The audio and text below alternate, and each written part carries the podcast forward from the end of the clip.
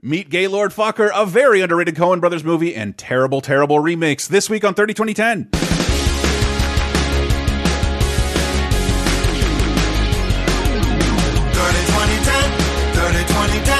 decades, every show, sometimes associated videos. 30, 2010, 30, 2010. Surprises and excitement, yes, we're going to the 90s and 2000s and 2010s. On 30, 20, 10. Welcome, everyone, to 30 2010, the Laser Time Network's weekly pop culture time machine, taking you back across three decades of anniversaries from 30, 20, and 10 years ago to this week. This week, we are sitting in October 2nd through the 8th, and we will be discussing all the fantastic movies, television, music, video games, and more that came out between October 2nd and the 8th in 1990, 2000, and 2010. You get to relive three different decades of your life, so please join us for that. Thank you very much for listening. I'm one of your hosts, Chris Antista. And I'm Diana Goodman. And I can't die out in the woods like, like an animal, like a dumb animal. What are you doing, Di? You don't bump guys. yeah, I mean, I I hate to talk about like I don't know, talk out of turn about what's coming up in this episode, Mhm. but it is front loaded. Yeah. Oh, oh man, ninety and two thousand. Yeah. there's a lot. we have our first movie into the new X rating. It's one of the one of the the shows I. Sarah. Uh, oh, sorry. Say it Well, again. we had to cut you off now because we know we're talking about like your favorite TV show ever. Yes, and Sarah's the end of one of my favorite TV shows ever, and then there's a TV show I watched probably dozens of hours of and don't remember a single frame of it, and I can't wait to not remember it with you. um, also, got to thank uh, our fourth co-host this week, executive producer, the Eric Carlson. Uh, if you'd like to become one of our executive producers, patreon.com slash lasertime is how that happened. Man, you got a you got a big ass show about the original Star Wars, our latest episode of Sick of Star Wars, out right now. Uh, the video games we talk about in the show, we go further in depth with the Video Game Apocalypse guys um, once a month to discuss all the gaming anniversaries, and we are joined once again by the fantabulous Chris Baker, uh, who, who worked in the press at the time, and I, I find that totally. Twenty years ago, he worked in the press, and I find that very fascinating. Um, and also. We talked to a sexpert recently. We got a Heather's commentary up. We've been uh, soft relaunching the Monday night movies, and you watch Heather's with us and a bunch of Halloween stuff this year. Uh, looking forward to it. Sorry, too many plugs. 30 2010. Let's travel back in time three decades, starting with 1990, October 2nd through the 8th. Little bit of news to wade you into the world of the year of years, 1990. Wow, ladies and gentlemen, David Hasselhoff has done it. East and West Germany are formally reunited. Yes. Yep. And that was fast. Mm-hmm. Like, Yeah. I mean, the wall came down in November, and you have to figure out how to tie together two very different systems Yeah. and take down a border and like have a parliament and laws and shit. They are efficient, them Germans. That is less That's time it takes us to transition a single president, let alone merge two. it, that is pretty fucking astonishing. But I, I guess that's I guess that's a symbol of how long coming it was and how how much the people wanted it to happen. I guess so. I just I do always think about the Dennis Miller joke about that uh, East and West Germany reuniting is kind of it's kind of like Dean Martin and Jerry Lewis getting back together, where it's like I never liked their original stuff. I don't need to see the new material. and they clearly hate one another. We're talking about them in this week's Laser Time. Hey, Uh, and yet.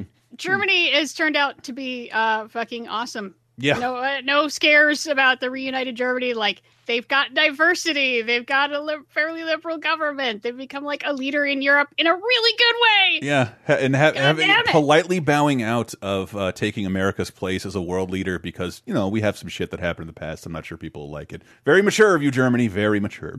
And Yeah, no, they they own their shit. They're like, "Yep, we done fucked up. We're sorry. We're sorry." and uh, the opposite of the will of the people, whether you like it or not, McDonald's. China just got its first McDonald's this week because McDonald's is.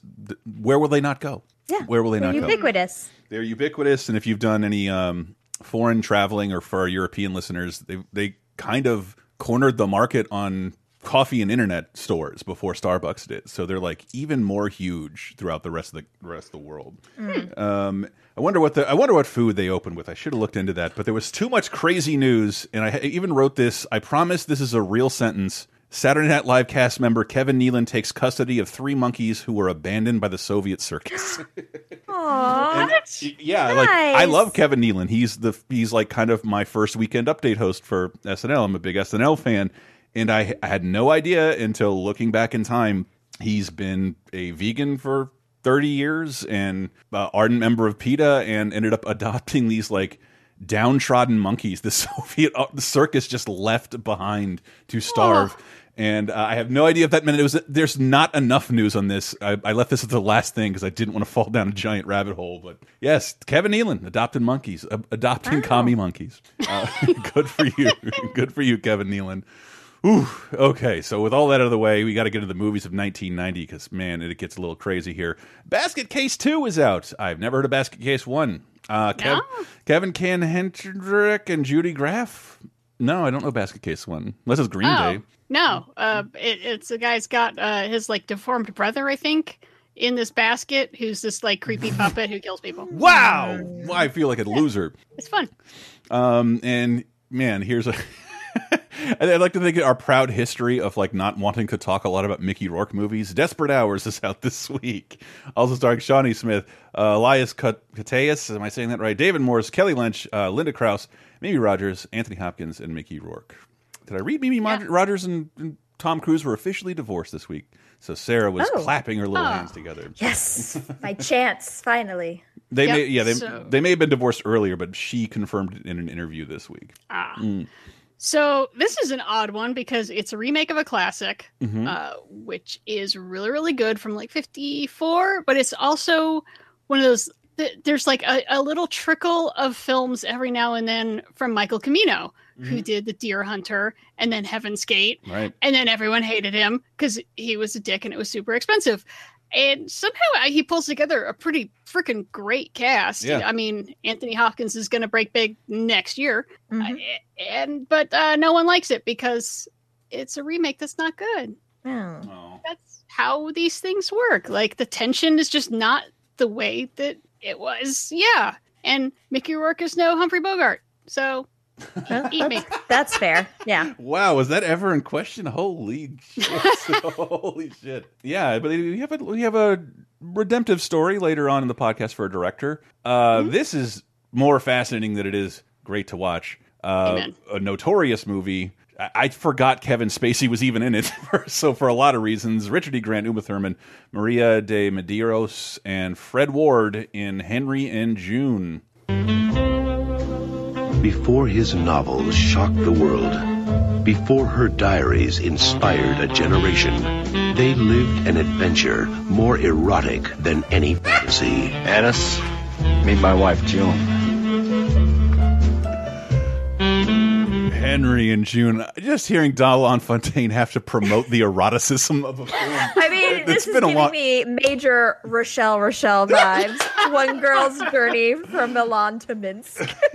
Erotic journey. and and I don't know. I was even talking to our, our sexpert friend about Sarah and I. As I've always threatened to do a shows about eroticism movies Yes. because I think mm-hmm. you know once the internet came along, people kind of got their jollies in other ways. But move there, there was a genre of movies built out there to artfully titillate yourself, and mm-hmm.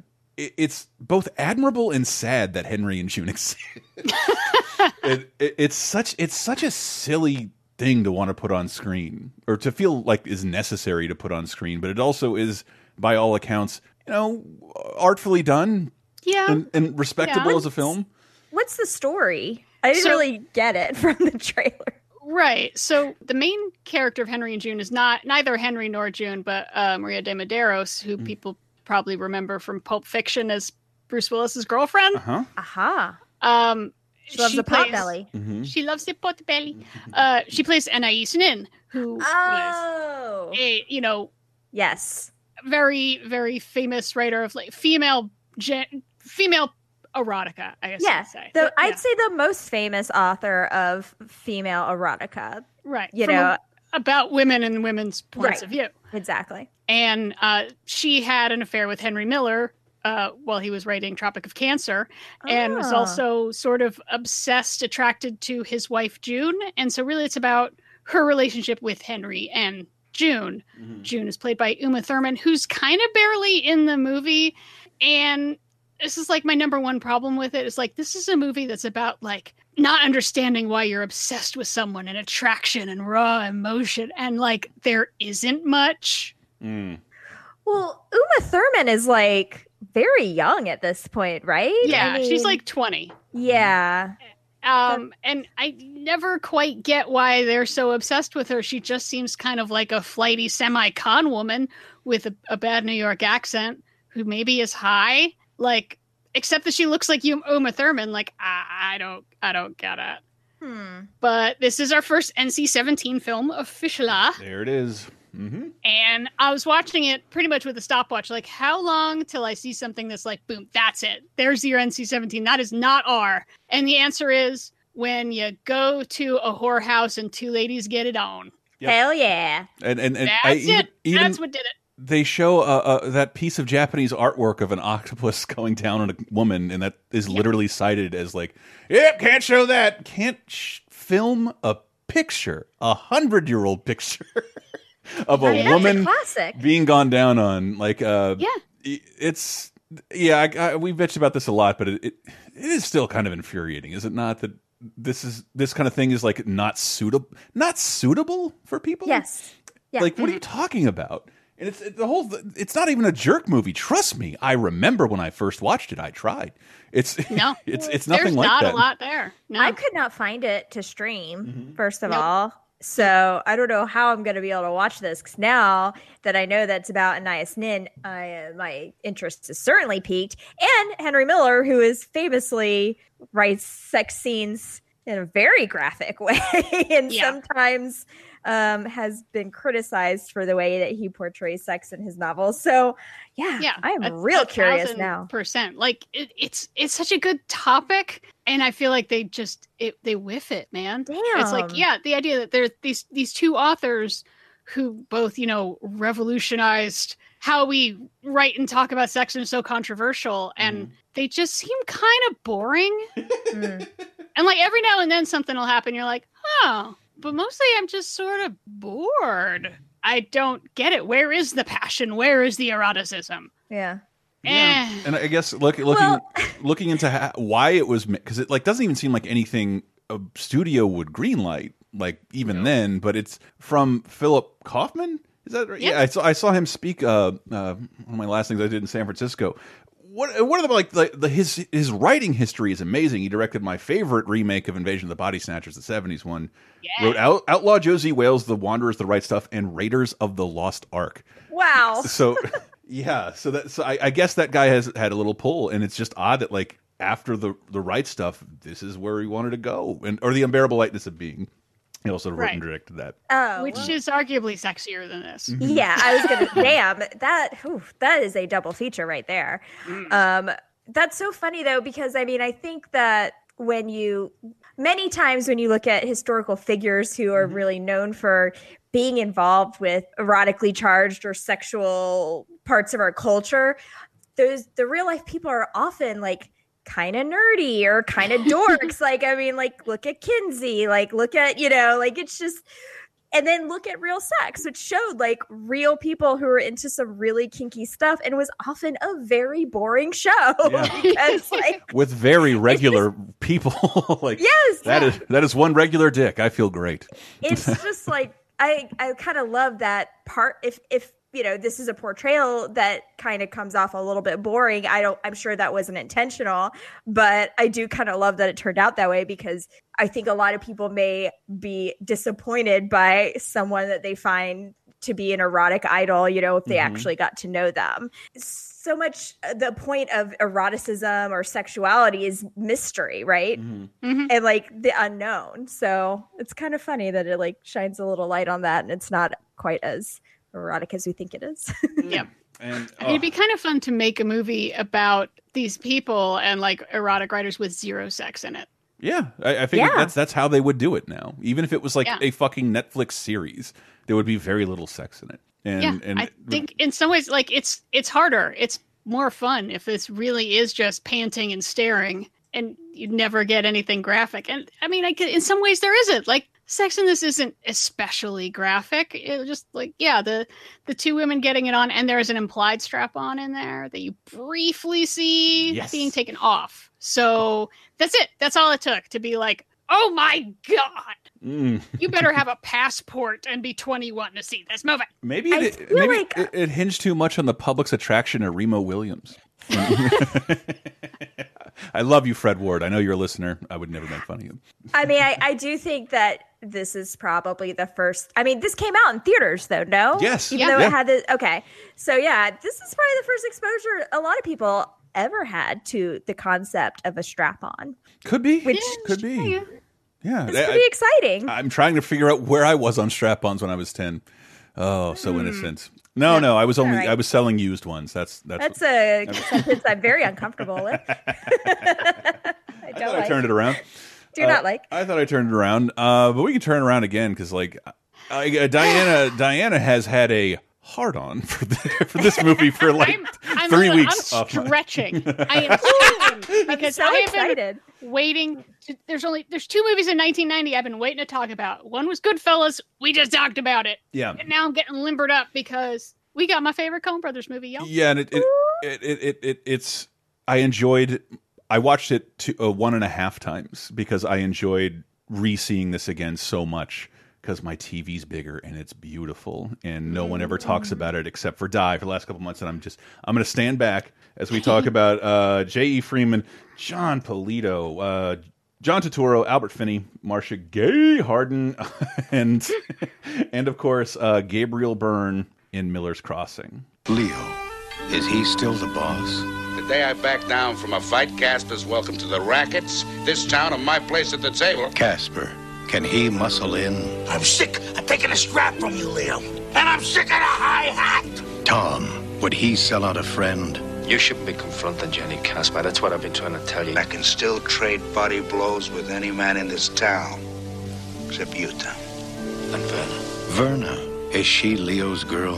What did you tell Leo? I told him you were a tramp and he should dump you. I want everybody to be friends. You, me, Leo, the Danes. This is the Coen brothers make great trailers. I think this is an arguably their best trailer. Maybe that that mashup sound thing from A Serious Man. I love it. I watch this trailer all the time. I it's that Carter Burwell music. Um, I know gamers remember it from. That's how Sony introduced The Last Guardian with this this song. Yeah, yeah. This music's been used a bunch. Mm-hmm. Uh, Shawshank Redemption, all its ads use Yes. Miller's Crossing mu- music because it's just so good, but so you know melancholy.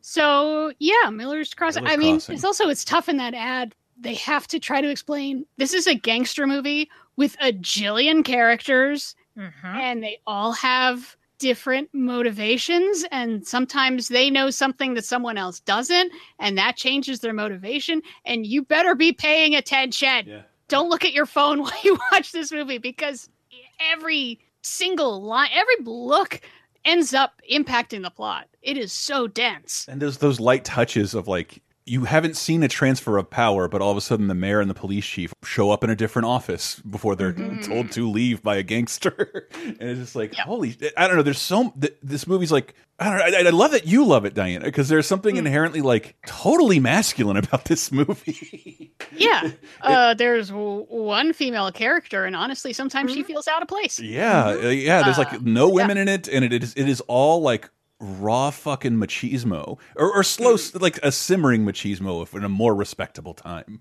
because like none of these guys get their hands dirty really even though ex well except on Well, there's Tom a lot of that. beatings. Yes, this know. movie. Gabriel Byrne takes at least like eight beatings. Yeah. He gets his ass kicked like every other scene. man It's so funny. needed to look like ground beef by the end of this movie, and he he turns out just as handsome as ever.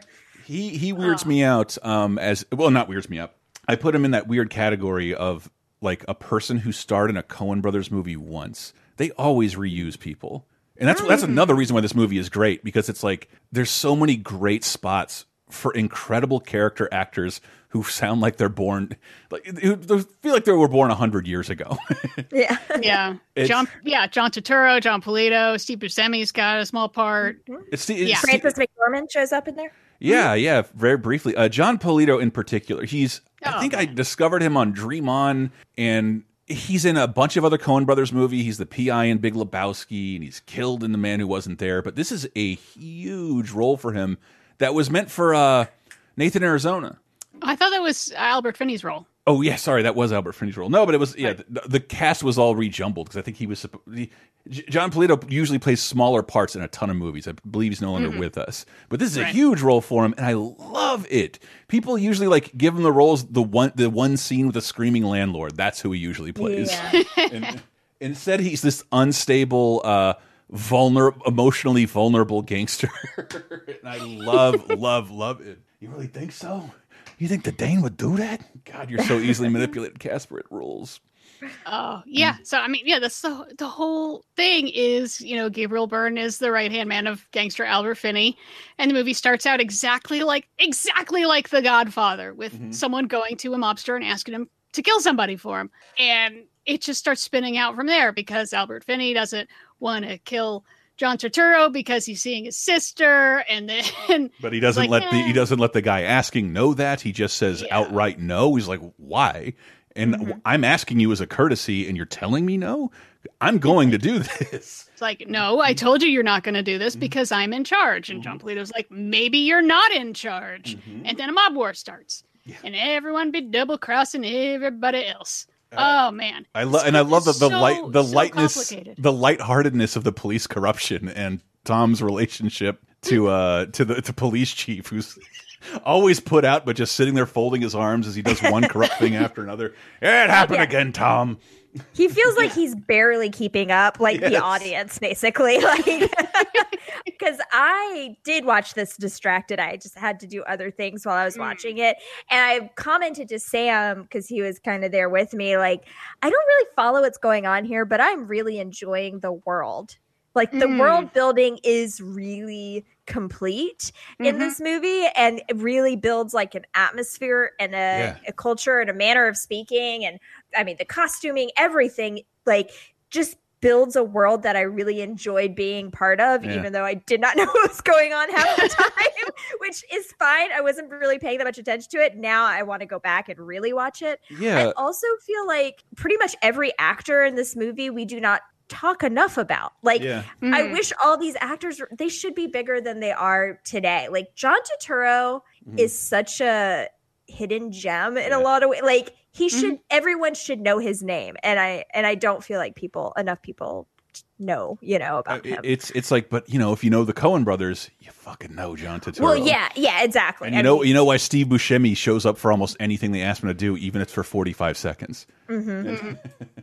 yep. I and I love and what you said about the. I was shocked that like for big fans of the film, they are not clear on what year or what location you're in, and it's and Nope. there's a lot of speculation online, like fun speculation, uh, like of where they are and what when they are, and I think that's fucking fascinating because I just accept it like it's the twenties or the thirties. I don't know.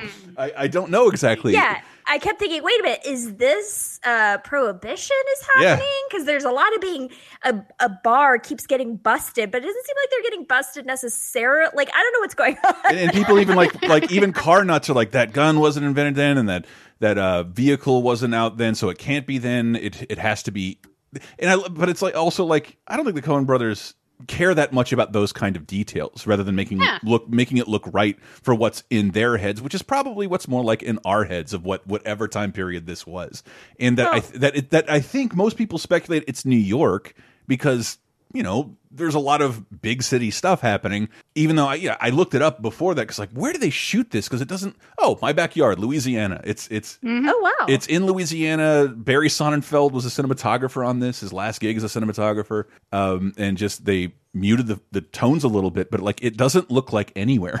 You can you can possibly name even though it is technically the brush with in which i live but it, Yeah. it looks It's- completely no, it's like- it could be St. Louis. It could be Chicago. It, yeah, whatever. the cleave. Mm-hmm. Yeah. but it's Louisiana. It's, it's all Sure, shot in whatever. Louisiana um, for the most part, and I, I, I, I'm so glad I rewatched this because like um, I haven't watched this since uh, DVD. I got it on I, I got it on DVD. This is this this Coen Brothers movie took forever to come out, and to watch it in HD and widescreen just really does it justice.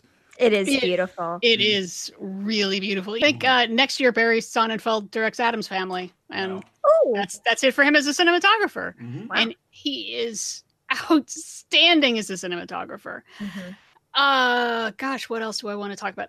Um, the dialogue that you mentioned. there is so much slang in this that just sounds made up and ethnic slurs I have never heard Oh, before. Oh my gosh, yes. If you Yeah. want to maybe if you talk to your grandparents and you're like, I've never heard that term before, Mhm. it's probably in this movie and it's like Yeah. very ambiguous as to who are they. Usually luckily, usually they're referring to other white people. I, I think Oh, it's always other white people. It's either against Jews, Italians, or Irishmen. That, Yes. That's it. I think I, I had it in my notes as like, is Schmata racist? Even though, like, even if it isn't, Caspar is using it racistly. yeah. And, Yeah. and but yeah, the Schmata giving me the high hat. I can't get enough of Caspar. Last time we jawed, you gave me the high hat. what the fuck kind of sentence is that? But I know exactly what you're talking about. Mm-hmm. Exactly. I get it. I get it. And oh, I have to mention Albert Finney though Yeah. as the mob ba- boss because yeah, I love the guy who played Nathan Arizona, and then yeah, he passed away. But to have someone with real acting heft and like screen presence and gravitas like Albert Finney, th- this ended up being the movie I went to when he passed away. This and Two for the Road. I couldn't watch Big Fish; it was gonna make me cry too much. Road to Perdition. He is so good. He's not in Road to Perdition oh my bad. but he is so good in this and the sequence of him ripping through a gang coming to Si- kill him single-handedly as an older man, not an old man, annihilating multiple It's- people. so good Yeah. yeah bunch of guys come into his house with guns they kill his bodyguard and then he's just sitting in bed reading the paper smoking a cigar listening to danny boy and then he just wait how many like six guys he just lays Yeah. waste to this whole crew mm-hmm. never breaking a sweat It's is it's a so beautiful cool. from the smoke coming up through the floorboards. It's just a, it's one of the most beautiful sequences in the movie. the guy that's in the window that's getting just turned into Swiss cheese. That that Dude. shot goes on for so much longer than you think it's gonna go for. Like it just didn't stop. But I mean, like Shit was RoboCop esque. That's pure Coen brothers. Mm-hmm. Like everything is heightened Mhm. in a weird way, and that's why I was like thinking about their films. Like they kind of make modern like fairy tales for grown-ups in a lot of ways, and that's what made me think about like how we can't put a real a real time or a real place like on this movie, just because that doesn't really matter. It's it's kind of goes across you know time and place in a way. Yeah. And this is this is the first of Coen Brothers movie we get to talk about in these set of years because we got one in 2000 and we got one in 2010 too wow. that we're going to get to talk about in the next couple months and they're all period pieces that take place sometime Yeah. one is i guess it's the depression and one is i guess it's after the civil war E- even Big Lebowski, for no reason, is set Yeah. four years before it came out. Yeah. just so you can have Saddam no in there. reason. So why is this your favorite, Diana? I th- I think it's because it's like everything that I expect from the Coen brothers. I mean, there's there's a lot of plot. There's a ton of actors that are all character actors who get a lot to work with.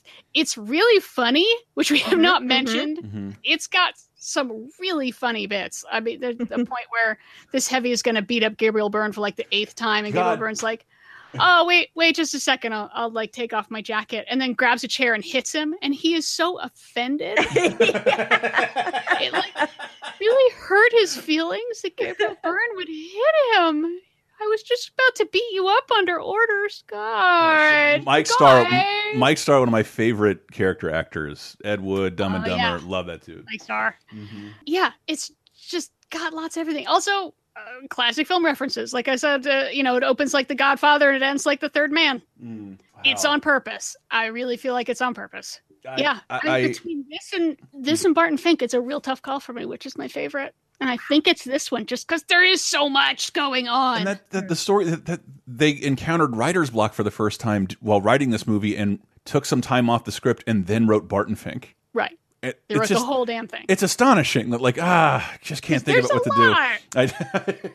There's a lot going on. It's like three movies worth Oh, of plot. and I love that the I had uh, a cameo. You get to see Sam Raimi just annihilate. That's right. Sam Raimi pops up a little cameo just to get just totally shot. Uh, it's wonderful.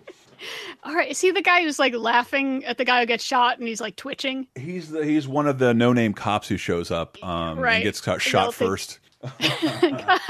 Look, his body's twitching. That's really funny. And then, oh great, all the Thompsons come out and everyone gets killed. Ugh, I, I can't Uh, recommend yeah. this movie enough. It does everything a movie should do well, and I just I just sat in awe. Like we still have the Coen brothers, and critics critics are so used to them being awesome. I feel like their movies get sort of shit on even when they're great. Like I saw Hail Yeah, Caesar. I'm like, yes. why were people so fucking cruel? What's wrong? It's just you know what the Coen brothers do now, and they just did their thing, and it's fine. I had a great Mm-hmm. time with that movie. Yeah, Uh, I I mean they're one of my top five favorite filmmakers of all Mm-hmm. time. Easy. Uh, put them up there with Billy Wilder and Alfred Hitchcock and Martin Scorsese and uh, to be named later. And And- I've seen they've done a couple movies I didn't think were good, but not one of them Cruelty. wasted my time. yeah, I only dislike intolerable cruelty, and I don't really know why. I that one's And I, Lady I like that more than most people and Lady Killers. Mm-hmm. But even Everything those else- have good shit in them. They're not a waste of time. They're not just garbage. I watched Hudsucker just, eh. Proxy last week, not knowing this was coming up at all, and it was it's Oh. makes for a fantastic double feature to in terms of occupying your mind. It, Damn. Mm. I cannot wait till we talk about Barton Fink because Mm. I have not I have a whole story about it. I'm not even gonna get into it until we get there because yeah, it's probably one of the first things that you and I talked about, Antista. I remember like when we talked about fi- when we first started getting to know each other and talk about film. So pretty excited. uh, yeah, and you can see Yeah. a Barton Fink reference in this film. It's it's very it's almost Pixar esque, teasing their next movie. This movie's fucking perfect, and um, I, I, I think it did very poorly at the box office, despite Really? didn't didn't do very well. and uh, you know it's Also, still, put Marcia Gay Harden in more things, please. Yeah. God, I love her. Um, yeah, I I can't say enough nice things about Yeah, this film. It's this it's is- far I mean, and I away. think part of the part of the problem is uh, I think this is the follow up to Raising Arizona, Mhm. and people wanted more of that, and I would love more of that. I but- I absolutely remember That's not what they're doing. Fargo got them all these Oscar nominations, and people were so cruel to Big Lebowski when it came out. Like, I wanted more Fargo. I'm like, they've never done that. You never get the same movie twice. Yep. They might revisit the vibe later on or share a character, but you Mm-hmm. don't. They don't get. They don't do fucking sequels. You mugs. Oh, look at me talking talking like the characters in Miller's Crossing. I, I love this film, and I, I can't imagine recommending Yes, anything else. please watch hard Miller's. Crossing. I don't know. I think you're gonna have to online rent it. I didn't see it on streaming services. I got it for ten bucks on Amazon for, to own Yeah, I- forever. I online rented it from uh from Redbox. But I also love that you talk about how there's so much dialogue in this movie Mm-hmm. because that's going to come up again in 2000. Mhm. And but of course, of course, the life isn't fair, and that can't be the number one movie at the box office this week. That that honor goes to Joanna Pacula, Tom Wright, Keith David, uh, Basil Wallace, and of course Steven Seagal and Marked for Death. They've killed his partner. They've attacked his family.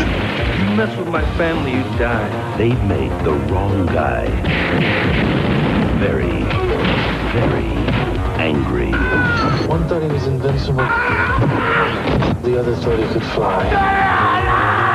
They were both wrong.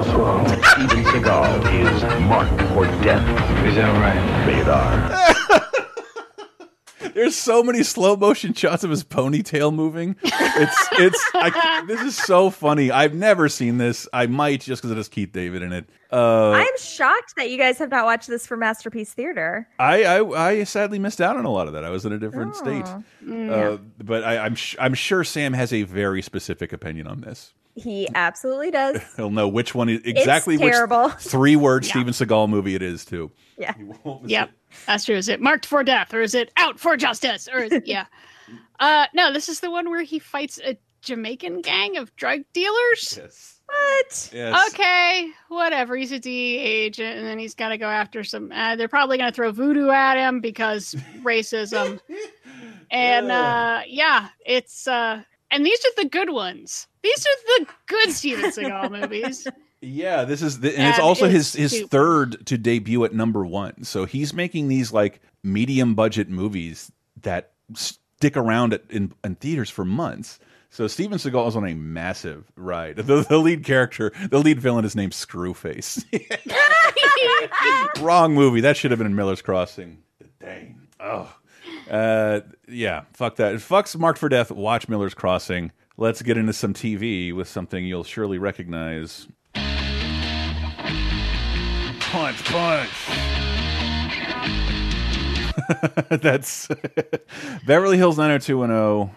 Man, Shannen Doherty, Jason Priestley, Jennie Garth, I- Ian Ziering, is that how you say his name? Luke rough Perry, name, uh, Tori Spelling, Brian Austin Green. Why do I know so many fucking people in this show? Uh, I don't know because you were alive in the '90s. Yeah. So annoying because we just talked about because it ran ten seasons, so we just talked about it ending in like June, and here it is again. we That's talked about it ending in 2000. Now here it is in 1990, and um, yeah, I still didn't watch it, so I don't have anything useful to say. Same. I, was- I, I, I watched a ton of it. I can tell you most Wow. of the characters' names. Uh, we talked about it again. Patrons have access to Heather's commentary. That's the best Shannen Doherty vehicle there is.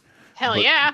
But uh, yeah, like this was in a much smaller world. This was in the zeitgeist, and I, I remember especially at the age where guys are starting to get into the girls, and the girls especially are talking about this a lot. I am I am in the era where Jason Priestley is on a Trapper Keeper, so it's like better brush up on your Beverly Hills 90210.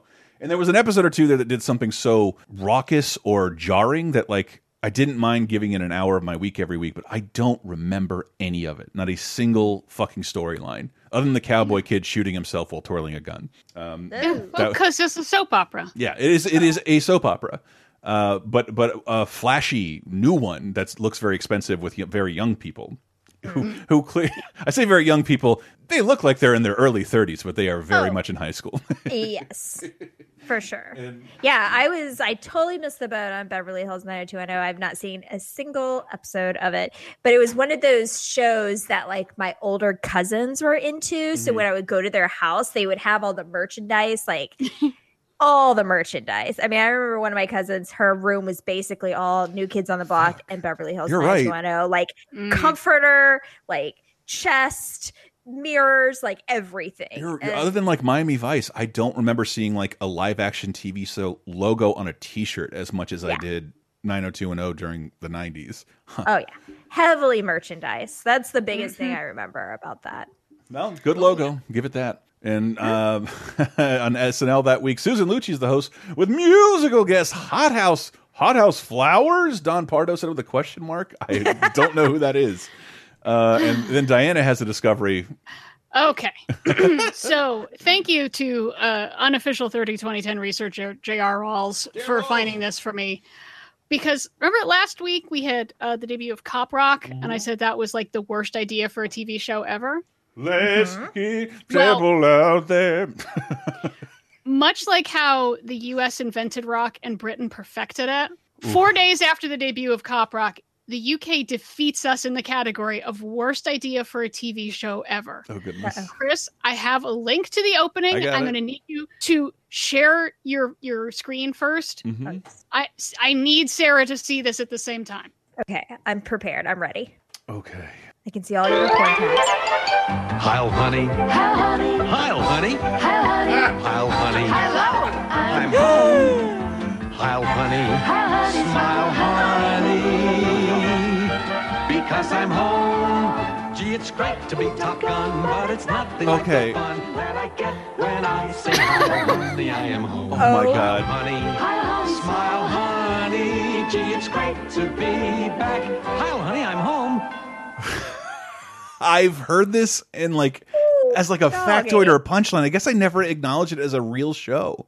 It- yeah, because it looks like uh, something from 30 Rock that's made up. But Yeah. no, Heil Honey, I'm Home, a sitcom about Hitler and Eva Braun living next door to a wacky Jewish couple, did exist. It debuted in 1990. It went one episode till the outcry was so extreme. They're like, we're, we're never talking about this ever again. Who said yes? Did they have cocaine over there in England? is that why this happened? Because you know my answer is usually cocaine. Wow. I'm going to assume yes, they did have cocaine. this was the responsibility of British Satellite Broadcasting, now part of BSkyB. Um, yeah. I mean, I in a weird way, I understand what they're doing. Like, I think they're going with the Mel Brooks rule of like, you should ridicule things that are, you know, evil and take the power from them. Mm-hmm. But to make Adolf Hitler, you know, a wacky neighbor in a silly, you know, I Love Lucy style sitcom, that's not taking the power away. That's, No. um, no, no. And there's there's only one episode of this. There's only one. I think they filmed more. Only one aired. Did any of the actors ever be able to go on to do anything? none of them after have cl- none of them have clickable links on Wikipedia. or did they all just go on to be like greengrocers and like live in anonymity? Ah, wow, this is I don't. I ha I have heard of this, but I always like yeah, that probably didn't. I don't know. Like I now I want to watch this whole fucking thing. Uh, Uh, I did. It's terrible. and not just like, oh, it's offensive. Like, oh, it's just not very funny. It's about, oh, and Neville, Neville Chamberlain's coming over to sign an accord, but oh, the wacky Jewish neighbors keep trying to set him up with their daughter. And it's like, what is happening? wow. and and and in like a that's my bush kind of way because that's that's the vibes I'm getting. Yes, that's Yes, absolutely exactly. the vibe. Mm-hmm. Exactly. Yes, but this was thank God for the internet because this is one of those things like you hear about and like even I remember in the early days of the internet hearing about this and not being able to find any information. Like Britain did not have a Hitler sitcom. What are you talking Right. about? And then oh no, no, you watch the whole thing on YouTube now. Yeah, because because it used it, tape traders was like the only way to fucking get this, and I remember magazines would have like a screenshot of a screenshot, kind of like, no, this exists, you just can't find it anywhere, and Yeah. Shit, there might be even more episodes than this. We don't even know that. I am I am They're shocked, Somewhere. but I really Yes. I, I want people to mark on whatever scorecards they have for 30 2010 that this is the second podcast in a row I've mentioned that's my bush when the show neither premiered or ended in any of these years. but I'm tired of being the one to always bring it up. So let's move on real quickly to video games because this is released sometime in 1990, but it's a very big video game franchise. Sid Meier's Railroad Tycoon. I sh should be able to guess exactly what kind of gameplay you're in for. Railroad Tycoon. Music of 1990, uh, October 2nd to the 8th. Let's get into some new releases. We got uh, Room to Roam by the Waterboys, Third Eye by Redd Kross, Passion and Warfare by uh, Steve Vai, self-titled by The La's. Um, I believe they did they do the There She Goes song. That- Yep, that's on there. um, no Prayer for the Dying by Iron Maiden. New Inside by Tiffany. Wrong Way Up by Brian Eno and John Cale. And then Conmigo by Selena. We're going to close out this little segment with Close to You by Maxi Priest because it's number one this week. But stay right there. We got a lot to talk about in 2000.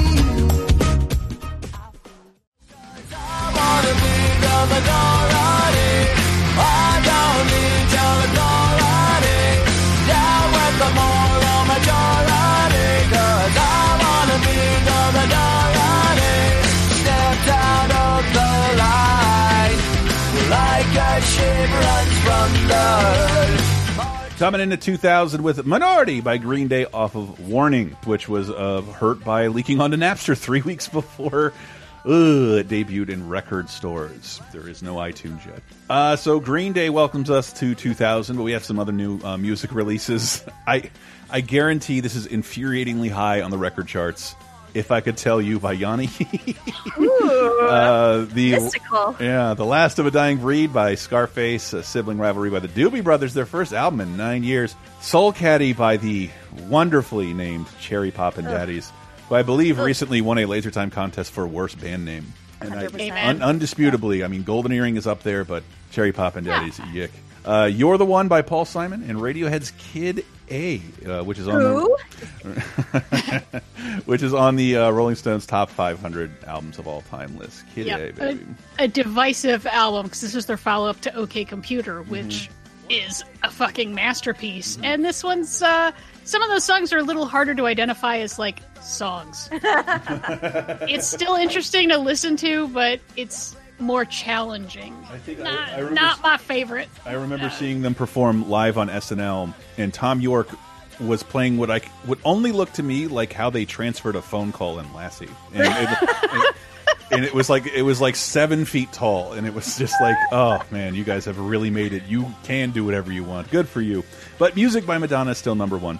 There's plenty to celebrate out there, music wise. In the year 2000, October 2nd through the 8th, a little bit of news to just, well, if you want some reassurance that it's 2000, Carson Daly and Tara Reid announced their engagement, although it was not meant to be and would dissolve up to nine months later. That was uh, I feel I felt kind of bad for both of them at that point. Uh, they were that, it was one of those things. I, I remember Carson Daly like, why do people keep asking me about this? Can you just leave my relationship alone? And because he was on MTV every day, whereas Tara Reid was a movie star briefly. Slobodan Milosevic is overthrown in Yugoslavia after election fuckery. Um, he took Hint. hint. he took power in 1991. Who saved them? Uh, he took power in 1991. In 2001, he's arrested and sent to The Hague and dies in prison in uh, 2006. Yeah, for fucking crimes against humanity. Every now and then we get one of these right. Every now and then there is a dictator who actually has to pay a little bit for what he did. Yeah. Doesn't get to die in his bed at 90 in Dubai, surrounded by gold and beautiful women. Yes. Gets to die in prison in the Netherlands. Hmm. Which is probably better. probably isn't yeah, that bad, it's probably it's better than most of Yeah. the people living in Orlando right now. It's Yeah. definitely better than most prisons, probably in the United States. Yeah. Uh, that's a good point. We should. The Hague should send everyone to Angola prison in Louisiana. Sure. That'd fucking teach them. Yeah, but they have a rodeo. Oh, that's true. I want to see Slobodan Milosevic on a fucking, bro- Yes. fucking Bronco. I. Oh, that would have been great. Was that eight seconds? Um, all right. Did, did movies of 2000, October 2nd to the 8th. Uh, Digimon the movie is out. And yeah, sorry, younger listeners, we're all a little too old to give a shit. And my, my, what I was teasing earlier, redemptive movie, Joel Schumacher's Tigerland. He sort of Yeah. comes off of the fucking Batman movies with a little bit of stink on him and makes this really gritty. It's kind of my introduction to Colin Farrell and my definitely my introduction to Clifton Collins Jr. He's great in this. Hey. And uh, yeah, I really liked it. It's a Vietnam movie about soldiers training to go to Vietnam. Shot in set in Louisiana, shot in Florida, but Colin Farrell is a person who objects. He objects to the war and devotes all of his time to finding loopholes to get his everyone he comes across out of the army. Yeah. I've I've seen a lot of people saying this is actually Joel Schumacher's best movie. Like it's the best made, it's the most interesting, it's got good performances, but it doesn't quite have that Schumachery vibe of something like um, Batman. well, Batman, but Flatliners. I think we we talked about Flatliners and we agreed like that's kind of the most Joel Schumachery that Joel Schumacher gets, or Lost Boys. Like yeah, yeah, one of I, those. I think the, the only thing to its discredit, it's very not Joel Schumacher. It's Yeah. it seems to be a lot of digital camera work and like very rough and tumble, and has a great indie vibe. And uh, I think totally worth watching if you can track it down. Uh, I remember feeling the same way. I haven't watched this recently but Michelle Rodriguez's girl fight. yeah. Was that Yeah. Was that her introduction basically or a breakthrough role? First time I heard of her. Oh, totally. Okay. Yeah, Thought kind so. of the same way where it's like, yeah, Colin Farrell. People are like, "Hey, who's that guy out of Mm-hmm. Tigerland?" You know, the indie folks who know see Michelle Rodriguez in Girl Fight, which is a solid movie. Mm-hmm. Just, I mean, straightforward. She's a girl. She wants to box, and it's about her, you know, in this man, man, man, man's world, being a fighter, Mhm. and she's uh, she's perfect in it. It's I can't imagine anyone else being in the movie. It's just Hilary yeah, Swank. It's just a solid watch. Uh, no, not even Hilary Swank.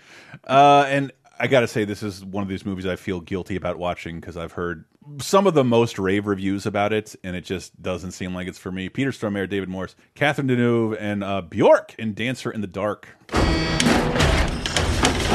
Why did you kill him? He asked me to.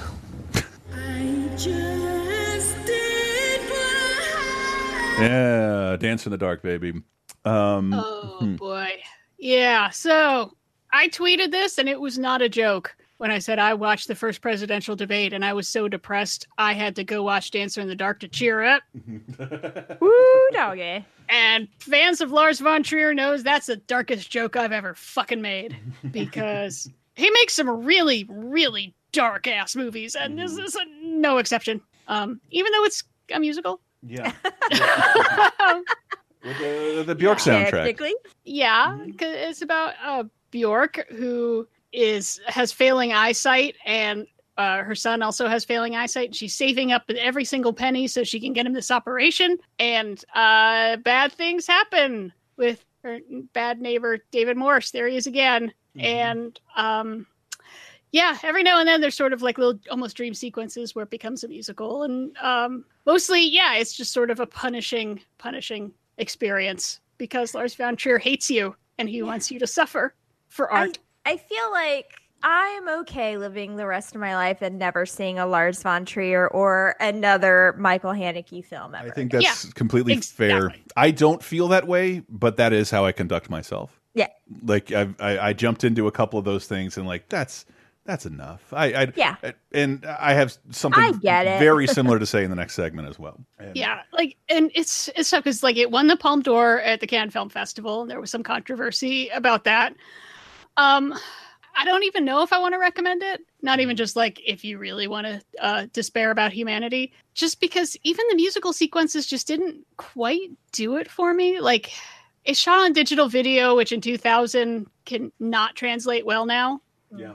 And the editing around the music scenes just i don't know why. I just it's supposed to be because she loves musicals classical hollywood musicals but the musical numbers aren't shot that way or even in a way to like imply that they're shot jittery and the editing is super crazy fast. And so it's like i, I mean if the point is so that it's like a a bad version of a classic Hollywood musical. If like there's a better way to do that, Bjork is really good, and the fact that she hasn't really acted besides this is kind of a bummer. Yeah. Yeah. Um, but I don't.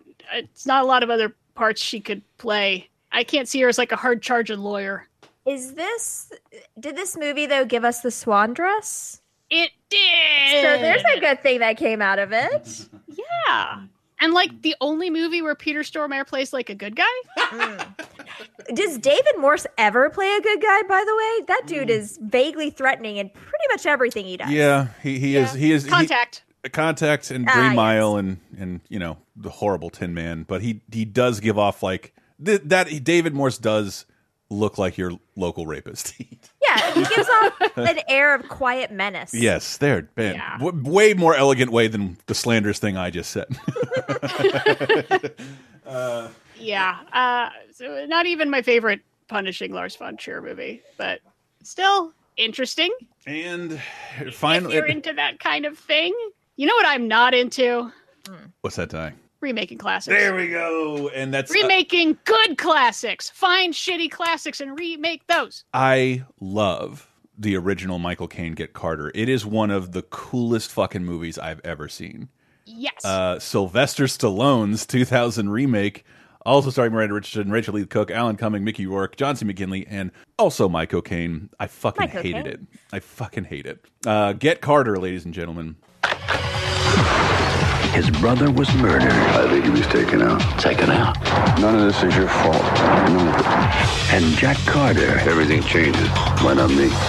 Is going to make things right. You don't fix things, Jack. You break things. All of a sudden you care? You're a bad brother, remember? I know who I am. Sylvester Stallone. My name is Jack Carter, and you don't want to know me. Get Carter. Rated R.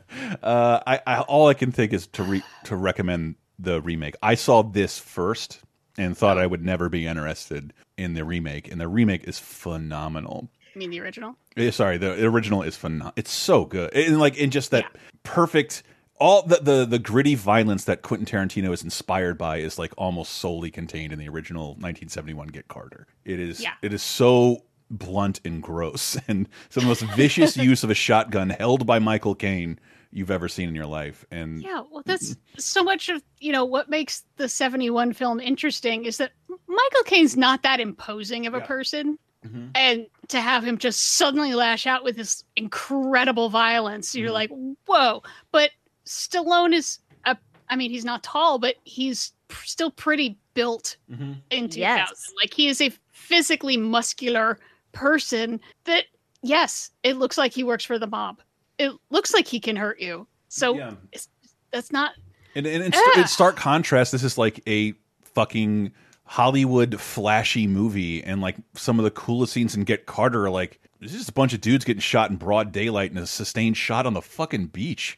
Like, where do the location here is completely different. There's no grittiness to it at all. It is Mhm. overly produced and flashy, and and boring. it, it did, Yeah. yeah, It is boring. Mhm. yeah. I, it, Also, uh, John C. McGinley is. oof.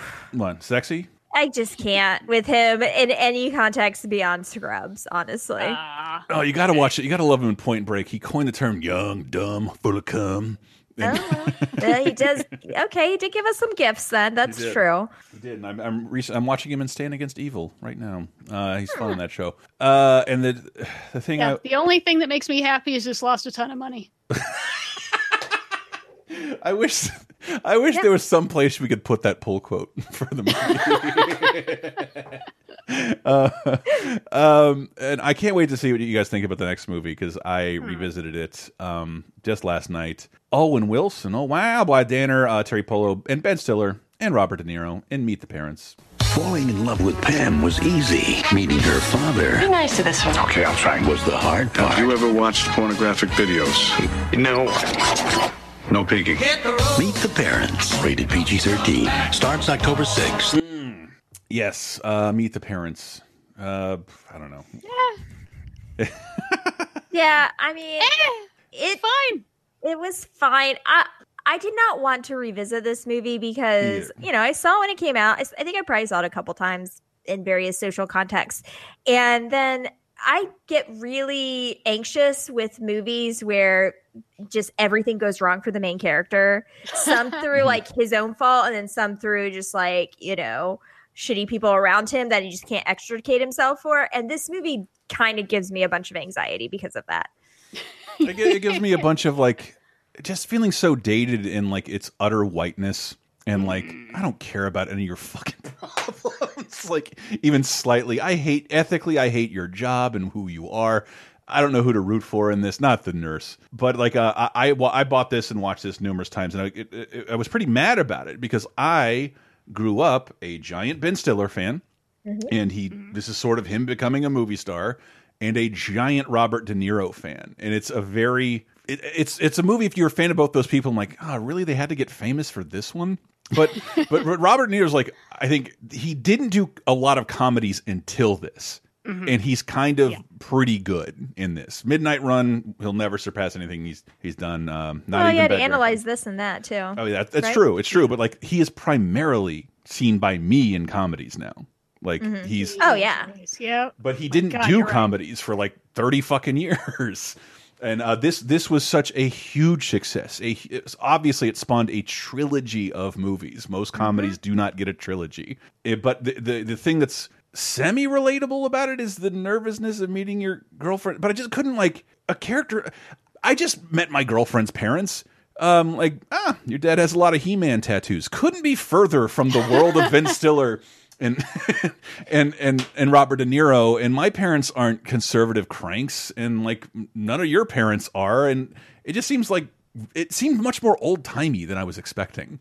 Yeah, I hmm. I really hate that trope of like, well, no man is good enough for my precious baby daughter sort mm-hmm. of thing. It just really like reeks of like grossness and hmm. you know the patriarchy, which I I just don't like that. And mm-hmm. also too, I can tell you that nothing like it's far scarier for a woman to meet a dude's doting mother because she is way scarier than a guy than a girl's dad. Let me just put it that way. a doting mother of a son is far more insidious. I had I had I, I I experienced don't know. We don't have a stereotype about her getting a shotgun, but maybe we should. I mean, you know that's what she wants in her heart. Yeah. so I, I remember being angry at this movie despite like it's not terrible and and, and i was reminded of it recently because um snl stunt casting they'd cast ben stiller as michael cohen trump's disgraced lawyer and then out of the blue cast robert de niro as robert mueller and had a lie detector scene as the, That was fun. the cold open I kind of liked that. and that and a, and that's what made me feel old because I all I remember was bitterness about the movie, and the crowd is going insane with, with callbacks to would can you, would you milk me, Mister Cohen? Uh, Mm-hmm. Like the crowd is going absolutely nuts. So like this this clearly made a bigger impact on people who weren't twenty year old me. But uh, so I don't want to shit all over it. It's just like it is not my favorite type of movie to see from two people that I really grew up loving. And Yeah. and ugh. but it's not bad. It's also not bad, even slightly. Yeah, it's not bad. There's a, a couple big laughs for me out of Mhm. it, but yeah, it just There's some great why it- cat sequences. Why, why it feels generic to me, or maybe it's just like it does seem so white bread somehow. Mm-hmm. I don't know. It's just something about it. It never like it doesn't click with me. It doesn't speak to me. There's deep nothing- inside. you know, and I I've never been. Uh, there's just nothing super different or edgy about it. Like it's just not saying Yeah. anything really. And it's Yeah. I, I, there's still it's like, do we even want to see films from these people's perspective? Is this relatable? Here's Ben Stiller walking into a room of people making fun of him for being a nurse, either because that makes him gay or he's not paid enough. Like, what world do you live in? Right. yeah. About fuck Nurses- you, you fucking snobs. Yeah, like I, I'm so far removed from whatever those stereotypes are. I'm just like, I don't get this at all. Like, if anybody gave me mild shit for being a male nurse in 2020, I would unload, be they my girlfriend, parents, or not. So, mm-hmm. so I just some of this stuff I just totally, I don't know, man. Kennebunkport horse shit. Like, doesn't do we all vacation the upper up in the upstate New York all the time? I I don't know. I I I got a raw I got a raw vibe from this, and instantly wanted to see a person of color, in the movie never gave it to me.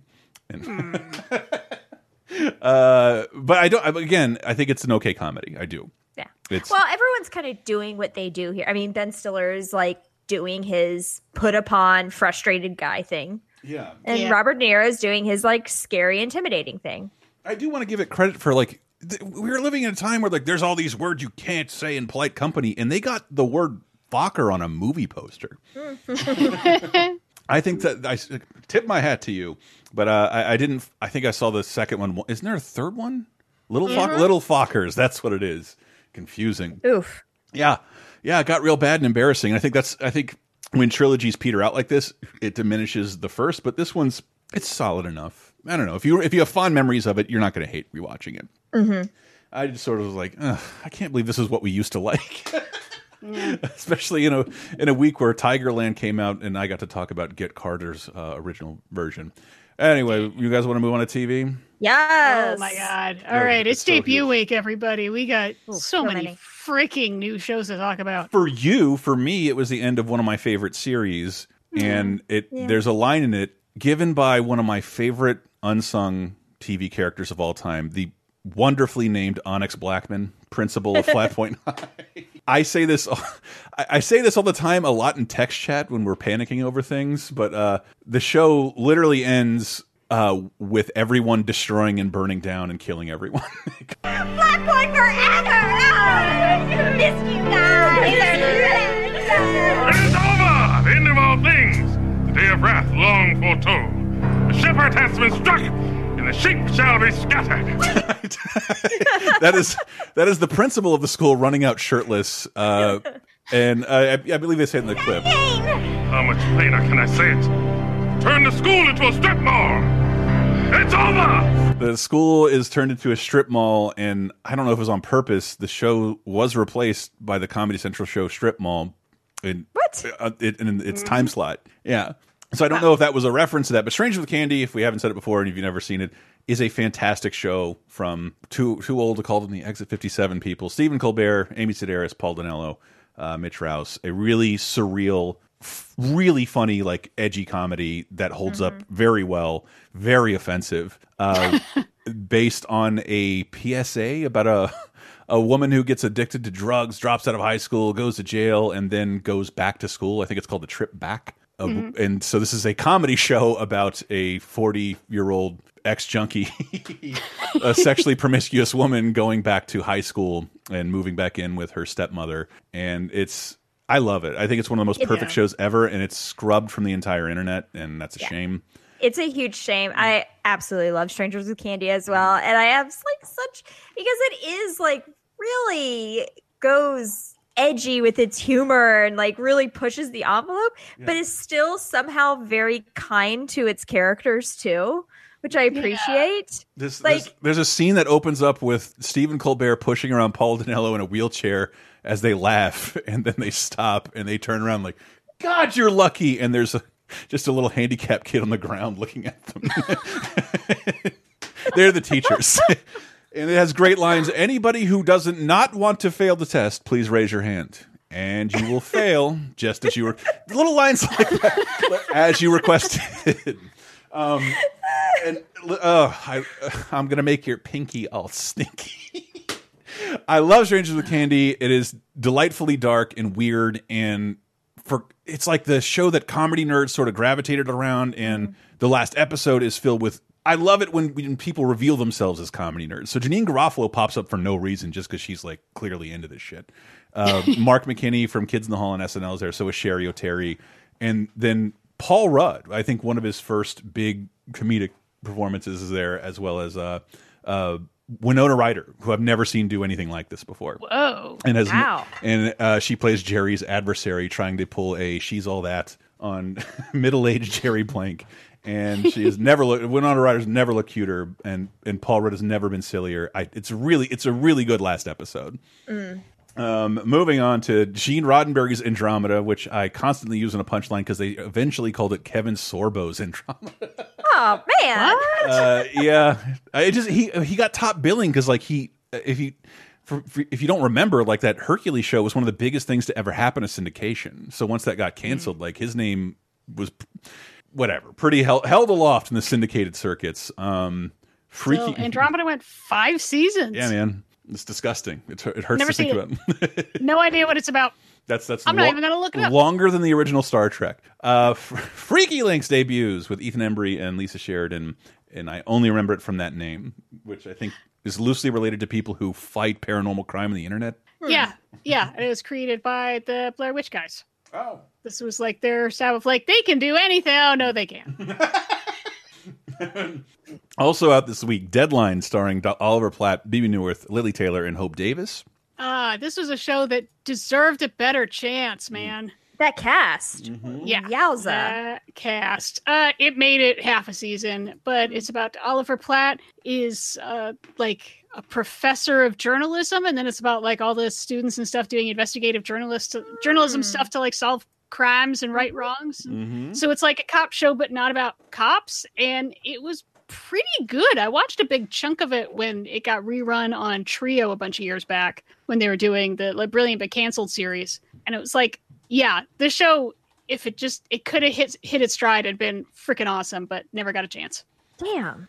Yeah, deadline. No. Deadline, uh, another big debut that I could care less about. I was very bored by the two hour premiere of Dark Angel, the first show ever from the mind of James Cameron. He claimed he was inspired, but it's not based on Alita Battle Angel, which was a movie he was trying to make, which recently was made by Robert Rodriguez. It's confusing. There's a lot of the word angel being thrown about, but it did give us Jessica Alba, who for some reason got to be a movie star despite being in a show that was canceled after two seasons. Yeah. Uh, and, and yeah, but she's like a she's like a enhanced human or part cyborg or something, and it's like in the future where America's like a third world country in 2019. Isn't that funny? That couldn't happen. You're Weird. so silly, television. but you know, it's. I mean, I guess it's sci-fi TV, so that's often hard to pull off. Yes, and it, it clearly the, the it, it did look expensive, and like Fox was going to spend the money to bring at this point the person who had brought in the most money at the box office, and shit, he still had that record up until like eighteen months ago. And this is another show. Uh, when I criticize our new streaming world, like Ed has been completely left out. I read nothing but charming things about Ed, and I it is completely inaccessible. Oh, Uh, I 100% loved Ed when it, the first season. I was really actually surprised to see it went for four seasons. Mhm. I just really remember the first one, but yeah, I absolutely loved it. It's a little small town life, sort of slice of life, quirky characters situation, and I think it was an hour long too. yeah. Um, so it was like kind of the dramedy, but yeah, it was starring Tom Cavanagh and Julie Bowen and Justin Long and Michael Ian Black and like just a bunch of people that bounced around for a, a while who you see kind of everywhere now who are all like really just solid like dramedy day players. Yeah. Oh, you know who we have repeating from uh, last segment? Hmm. Mike Starr. Oh yeah. I hope someone hits him in the face with a chair, and he's like, "Aw, wow." I want to watch Ed Wood. In much more cliched fucking network fair, The District debuts, starring uh, Craig T. Coach Nelson. uh, I love confusing people with that. Lynn Thigpen and Justin Theroux. I'm guessing that's about cops or Yep. politics. Yep. Um, It's about cops in DC around four seasons. It's exactly what you think it is. and I, I feel terrible giving this short shrift because, but I don't fucking know. I was in my twenties. William Petersen, Jorja Fox. I don't know who this other person is. CSI. Marg Helgenberger. Marg You're Helgenberger. always tripped up by Marg Helgenberger. Mark Helgen Helgenberger, because my It's like kryptonite. the fifth time this has happened. I didn't even know she popped up so often. I- uh, I- CSI, crime scene CSI. investigation starts. one of one of the biggest franchises in television history starts now, and I have never seen any of it. Yeah, and I, and I would same. I wouldn't even see a single clip of it until David Caruso starred in CSI Miami, and that shit was hilarious for a, Yeah. for a little while. And, and I think yeah, this, so there is- OG version ran 15 seasons Wow. plus two spin-offs. Um, and it's interesting to think about like the effect that this has had. Like they call it the CSI effect in legal terms, where people think that there's always going to be forensic evidence in Mm-hmm. a trial, and like they don't get it when there isn't. Like, come on, you should just have some forensic evidence, and that'll prove everything. And it's like they do a lot of whatever science on the show to pick up Enhance. Mhm, enhance. yeah, enhance. Enhance. Didn't didn't Every, everything's got a ton of epithelials, and you can get the results back in an hour. what do you An mean? hour. The, what do you mean the bank robber didn't leave any sperm? yeah. But you know, it was, yeah, it was a fun show. I like that it's technically not about cops, except they do all of the cop work. Mm-hmm. Like they're always interrogating people and arresting Oh. them. Like what? No, you're tech guys. Your job is to dust for prints and then leave. what do you do? And then yeah, they're constantly like violating the fourth, fifth, and sixth amendments. There's lots of people like, uh, I want a lawyer. Yeah, just a second. But first let me ask you this. Like, well, this is all inadmissible. Yeah, that's I I would love if there are some criminal defense attorneys out there who would like to like blog about every episode of CSI and Oh, show Lord. how many times these suspects would walk because of how much they are breaking the law. I would love that so much. Mm-hmm. But it was fun. I learned science things. and it was an immediate sensation. And I know I made a lot of heat, gave it a lot of heat because I never saw it, but it aired on CBS at like fucking nine o'clock, where everybody could see it. And the video game based on it came out and basically gets like an NC seventeen just for recreating what's done on a show. That every kid can watch for free. You do have to physically swab inside of a condom, so I get it in the game. What do you think they're doing, people? Uh, Saturday Night Live this Saturday, October uh, 2nd through the 8th, is uh, Rob Lowe with musical guest Eminem. Uh, we're listing it as Tina Fey's first episode, uh, or as her uh, her debut, and we can update at the very least. Mhm. Um, Yeah, her first on-screen debut. no, she was on screen as a lesbian uh, earlier in the season. you Um, mean the episode before? No. So- She was a she was a she was a writer, so she was a uh, one of the people who asked somebody during a monologue a question. This is Mm. this is a couple Oh, 30 right. 2010s ago. Um, Right, right, right. But her weekend update be- debut, I think, is big enough alone. I I suggested for the 500th time just this week. Like, I really wish Tina Fey was made the host of the Daily Show. I love Trevor Noah, great comedian. I would really like to see what like what an angry Tina Fey would be doing every day right now. Um, yes, you can see that. It's called Samantha Bee. I love Samantha Bee. Um, Good point. But every day, But yes, also Tina Fey should be more women in late night, anyways. But yeah, uh, this was fun to look at too because the cold open Mhm. is a presidential debate between Al Gore and George W. Bush. Oh, and The it's a lockbox. re- it's really great. It still holds up. We talked about earlier in this ep in this uh in in, in 2000 about the news of uh Slobodan Milosevic. They make a lot of hay out of how George W. Bush doesn't know the name of any world leaders and can't pronounce them. Woo!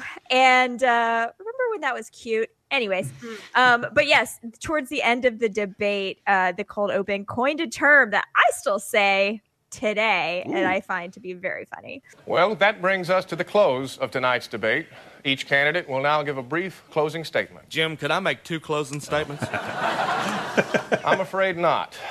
In fact, we are almost out of time, so I will instead ask each candidate to sum up in a single word the best argument for his candidacy. Governor Bush? Strategery.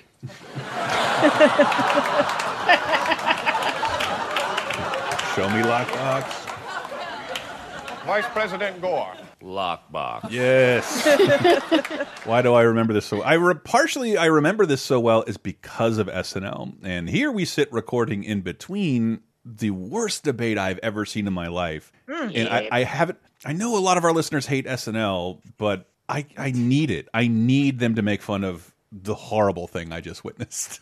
I need it so badly. I would suck any of your dicks to get a fucking SNL sketch on the debates that just happened. I'll move on.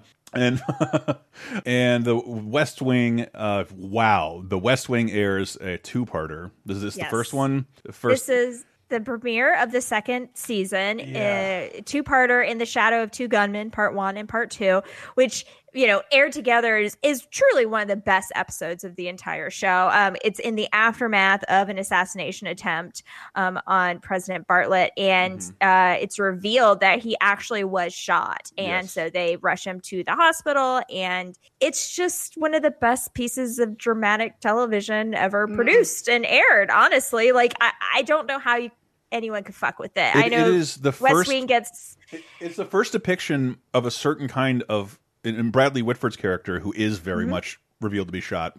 I believe at the last season, Mhm. and yeah. a, a depiction of post traumatic stress or trauma that I had never seen before. oh 'Cause yeah. he just later in the season, it really Oh, is it not in this episode? I thought it happened. Like I thought he goes away for a little bit just because like he is not dealing well with. I I was hired to talk and write and be in politics, and now I have a bullet in me. Um, Mm-hmm. that is not something I prepared for, and and Yeah. kind of loses his shit. And uh, I I, re I- always remember that about the West Wing. How cr when the president's looking at him, and it's like. Is he saying with his eyes, "Don't talk to me that way"? I'm the president, or is he being the calming? Mhm. Oh boy, this is real delicate. I don't want to go off on poor Josh right now. Anyway, sorry. Mm, I, yeah, I, I, I really remember well, this well. It's fantastic, and it also goes into flashbacks of how the team gets together. You know, because Mm-hmm. we come into the West Wing with this wonderful team of geniuses, erudite geniuses already put together. But in this episode, you get to go back and see how they were all gathered um, and, and where they came from previously, which is really fun to watch. And you get to see. Uh, uh, CJ Craig fall in a pool. So that's fun because I love her so much and she's great at physical comedy. Um, but yeah, it's just a fantastic episode. It's usually where I start when I do my West Wing rewatch because I don't love the first season so much. So Huh? And you want you want to end that season with uh, the president smoking a cigarette while yelling at God.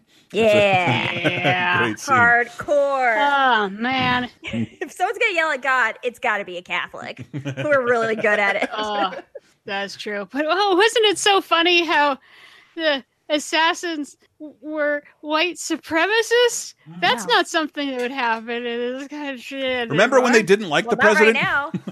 Yeah. I, Oh, I thought I had a.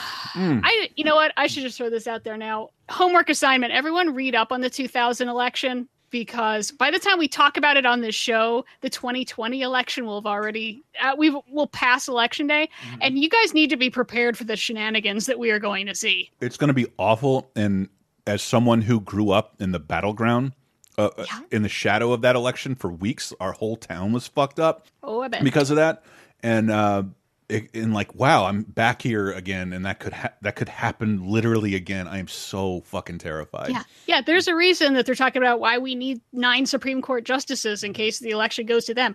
It's never supposed to go to them, but it mm-hmm. did in 2000, and that's what they think is going to happen again. And it is going to be shenanigans all the way down. And Yes. now, ladies and gentlemen cleanse, a cleansing breath, Cleanse the palate. and then everyone get out of Sarah's way. I'm, I'm just going to mute my mic and just go. We're it- talking Because- about the Gilmore Girls. Y'all. Y'all. Yeah. So the Gilmore Girls is super important to me and super important to a lot of people of my generation. And it, this is the first time we get to see really Lauren Graham, Alexis Bledel, Melissa McCarthy, like just three powerhouses basically now as we know them. Um, but it was such a special show especially for me because I was the exact same age as uh, Rory is in the show. So I she starts out, the show starts out, she's a sophomore in high school. I was a sophomore in high school when it, the show started. So, I mean, I really went with her throughout school. And this show is pretty revolutionary in a lot of ways that I just feel like people don't really don't really get. I mean, first of all, it's a show by Amy Sherman Palladino, mm-hmm. who now we all know is also a powerhouse. She's she writes the uh, marvelous Mrs. Maisel, and oh, before in between she did Bunheads, which is also very unsung and very very good. But this show is kind of known for the amount of witty pop culture references that mm-hmm, people mm-hmm. just were not making on television at this time. Yeah. It's kind Yeah, of I- shocking. I I feel bad because I totally ignored this when it was on.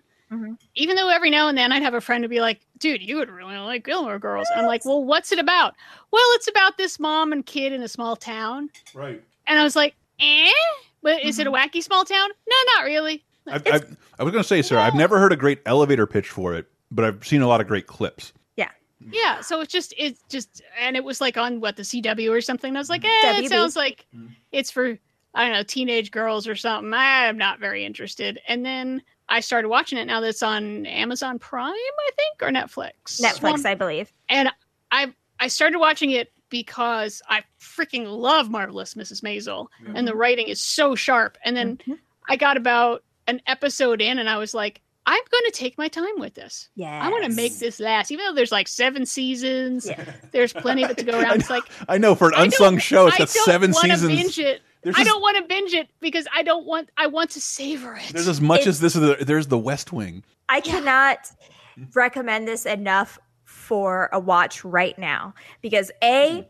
I don't know why, but it's a fall show. It just feels like a fall show. I think it's the small towniness of it. It's in Connecticut. It just feels like a fall show. And it also is kind of the balm that we need for our souls right now because it is very, very sweet and very loving to its characters, and the characters are to each other. And it kind of shows a character that we don't really see on TV very often, especially not in 2000. And that is, you know, a nerdy, smart girl who's not like an outcast, you know? She's not like totally shunned by her peers or like, you know, An amateur totally- detective. yeah well yeah that comes later but um but she's just like a nice girl who's really smart and gifted and my favorite thing about this show is so the the idea of it is that lauren graham plays lorelai who was is a young mother. She had uh, rory her daughter when she was 16 and raised her on her own as just the two of them in this very quirky little small town in connecticut. And they um, kind of just are best friends. And that was one of my favorite things about the show is because i was and continue to be very very close to my parents. I've hmm. had a great relationship with them when i was a teenager. I know not everybody gets to have that and i felt very hmm. lucky i was able to be very close with them and continue to be. And you really just did not see that sort of thing on television very often where the- a relationship between a mother and daughter where they are truly best friends and there's really like none of that teenage angsty animosity between um, a mother and daughter which you know was very popular at the time. And it really spoke to me as as a young as a young person at this time because this was the first time i really saw i really saw myself on screen as someone who was like you know pr- in more into my books than i was into boys for a really a huge part of my life.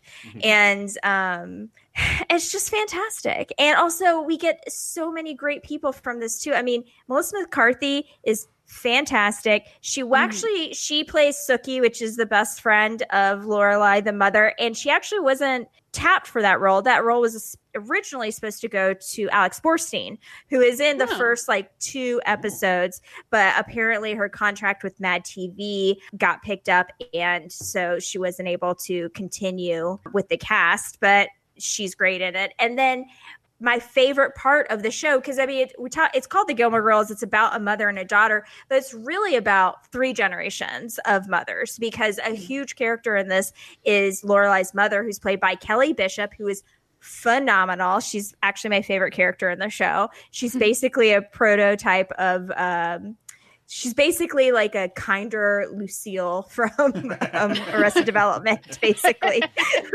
just as drinky and just as mean, but not quite as evil, basically.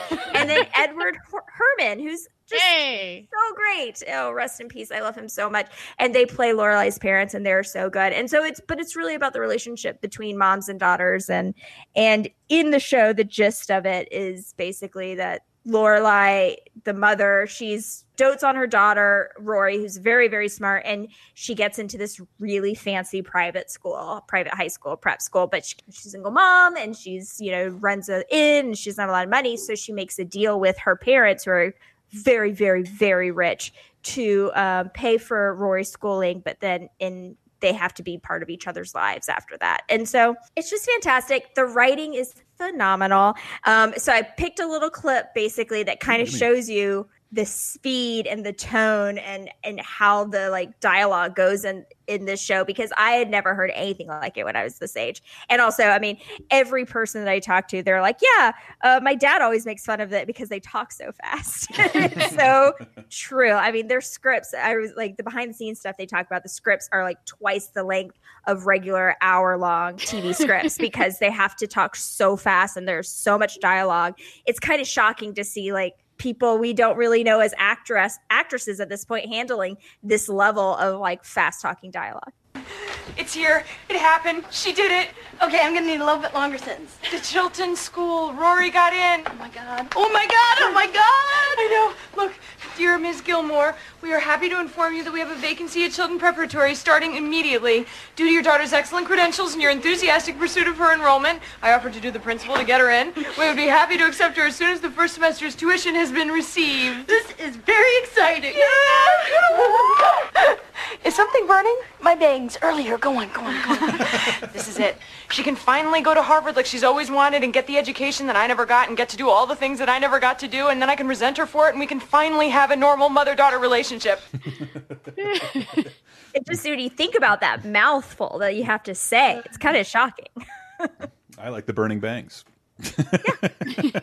It's great. I mean, th- later on in the episode, at one point, Suki, played by Melissa McCarthy, they're celebrating at home, and she says, "Where's your pate?" And Lauren Graham says, "At Zsa Zsa Gabor's house." Who drops Zsa Zsa Gabor as a reference on a WB show in 2000? Hmm. Amy Sherman Palladino. That's who.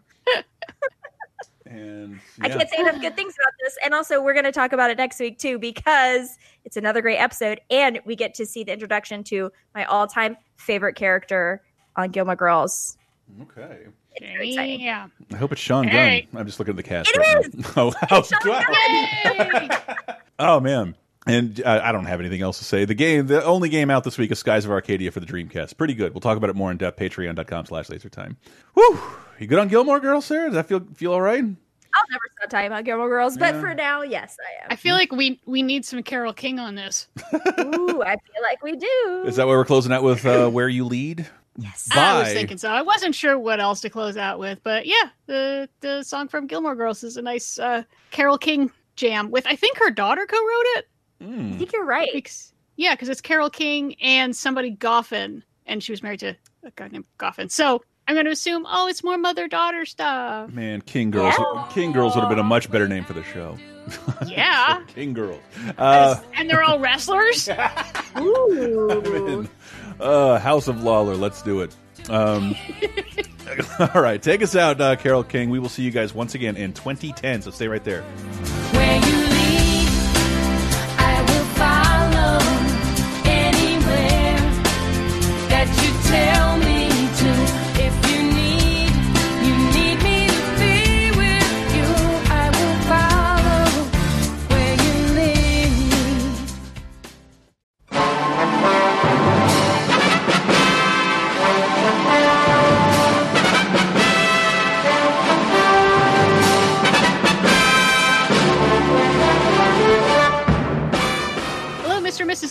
The ships at sea. It's time for Diana's Classic Corner. We look even further back in time this week to see if there's anything worth a watching. And for the week of October 2nd through 8th, God dang, every week I feel like I get lucky and I just have something I just really want to talk about and it seems timely. So uh, let's start on the movie front. 60 years ago this week, 1960 saw the release of Stanley Kubrick, oh, nominally directed Spartacus, starring Kirk Douglas, uh, Laurence Olivier, Jean Simmons, Charles Laughton, Pierre Ustinov, Tony Curtis. Oh my gosh. So if you haven't seen Spartacus, it's the best sword and sandal movie of all time.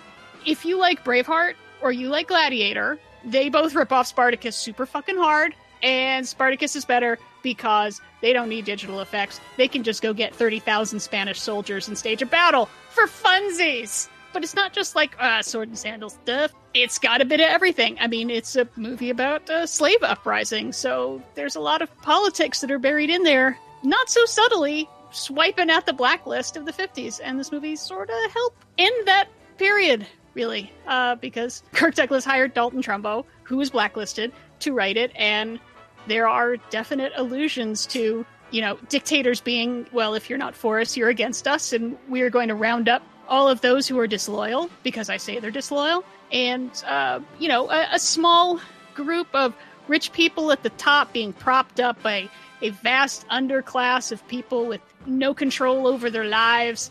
Yeah it's pretty applicable. Uh, and it, you know three hours and change you can do it over two nights. There is an intermission. And uh yeah spartacus man if you haven't seen it you absolutely should. It's it's a spectacle but also entertaining got something for everyone violence romance politics great score yeah spartacus and then 50 years ago this week i i am lucky that i was not alive in 1970 because these last two weeks would have just devastated me because two weeks ago we talked about losing Jimi Hendrix, who was 27, and now two weeks later we have to talk about losing Janis Joplin, also 27. Don't do heroin! So, Janis Joplin, I got into one of the worst fights of my life with someone over because uh, we were hanging out at my place and I was playing one of my favorite records, Cheap Thrills, the one with the R. Crumb cover, and he asked me to change it because he said, quote, that lady can't sing. And I said, what do you mean she can't sing? She's hitting the notes she's aiming for, and there's this the raw power and emotion in her voice. That's what I want in singing. And he said, No, I like someone whose voice is pretty. And I was so mad at him for his lack of imagination that I damn near punched him in the fucking face. Because, yeah, Janis Joplin doesn't sound like Whitney Houston. She doesn't have a voice that rings like a bell. She has a voice that is so full of emotion you can't help but feel it too. So she only put out four albums. Uh, one of them was posthumous. Uh, Big Brother and the Holding Company, Cheap Thrills, like I mentioned. I got Dem Old Kozmic Blues Again Mama, and Pearl, uh, which came out, was what she was working on when she passed away, plus a couple live albums. Uh, I cannot recommend them enough. I double checked. If you listen to all of her, those four albums, you will still come in an hour under the runtime of Spartacus. So you could do both in a day. I mean, you could do what, both after dinner. So please, if you've never listened to Janis Joplin, Pearl or Cheap Thrills would probably be my recommendations. Or you could watch her performance at Monterey Pop because you start you, you get it.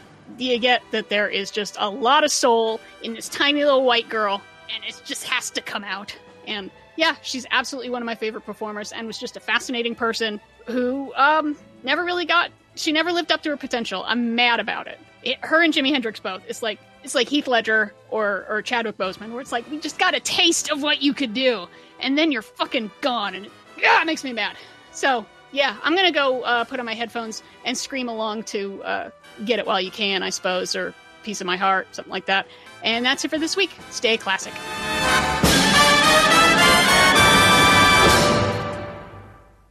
When I see your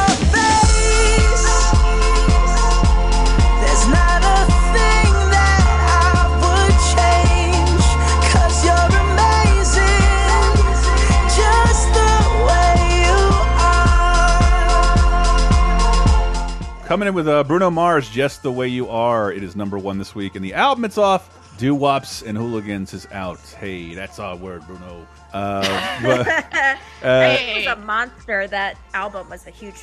yeah, I, I find it It's like, astonishing. hey, if I can get called a schmata, I'm gonna call you a doo wop or a hooligan. Doo wop. Uh, I, I I associate this this is era of music where I was exposed to new music exclusively in Targets, and I I, I, I can't believe this is ten years old. That feels very strange to me.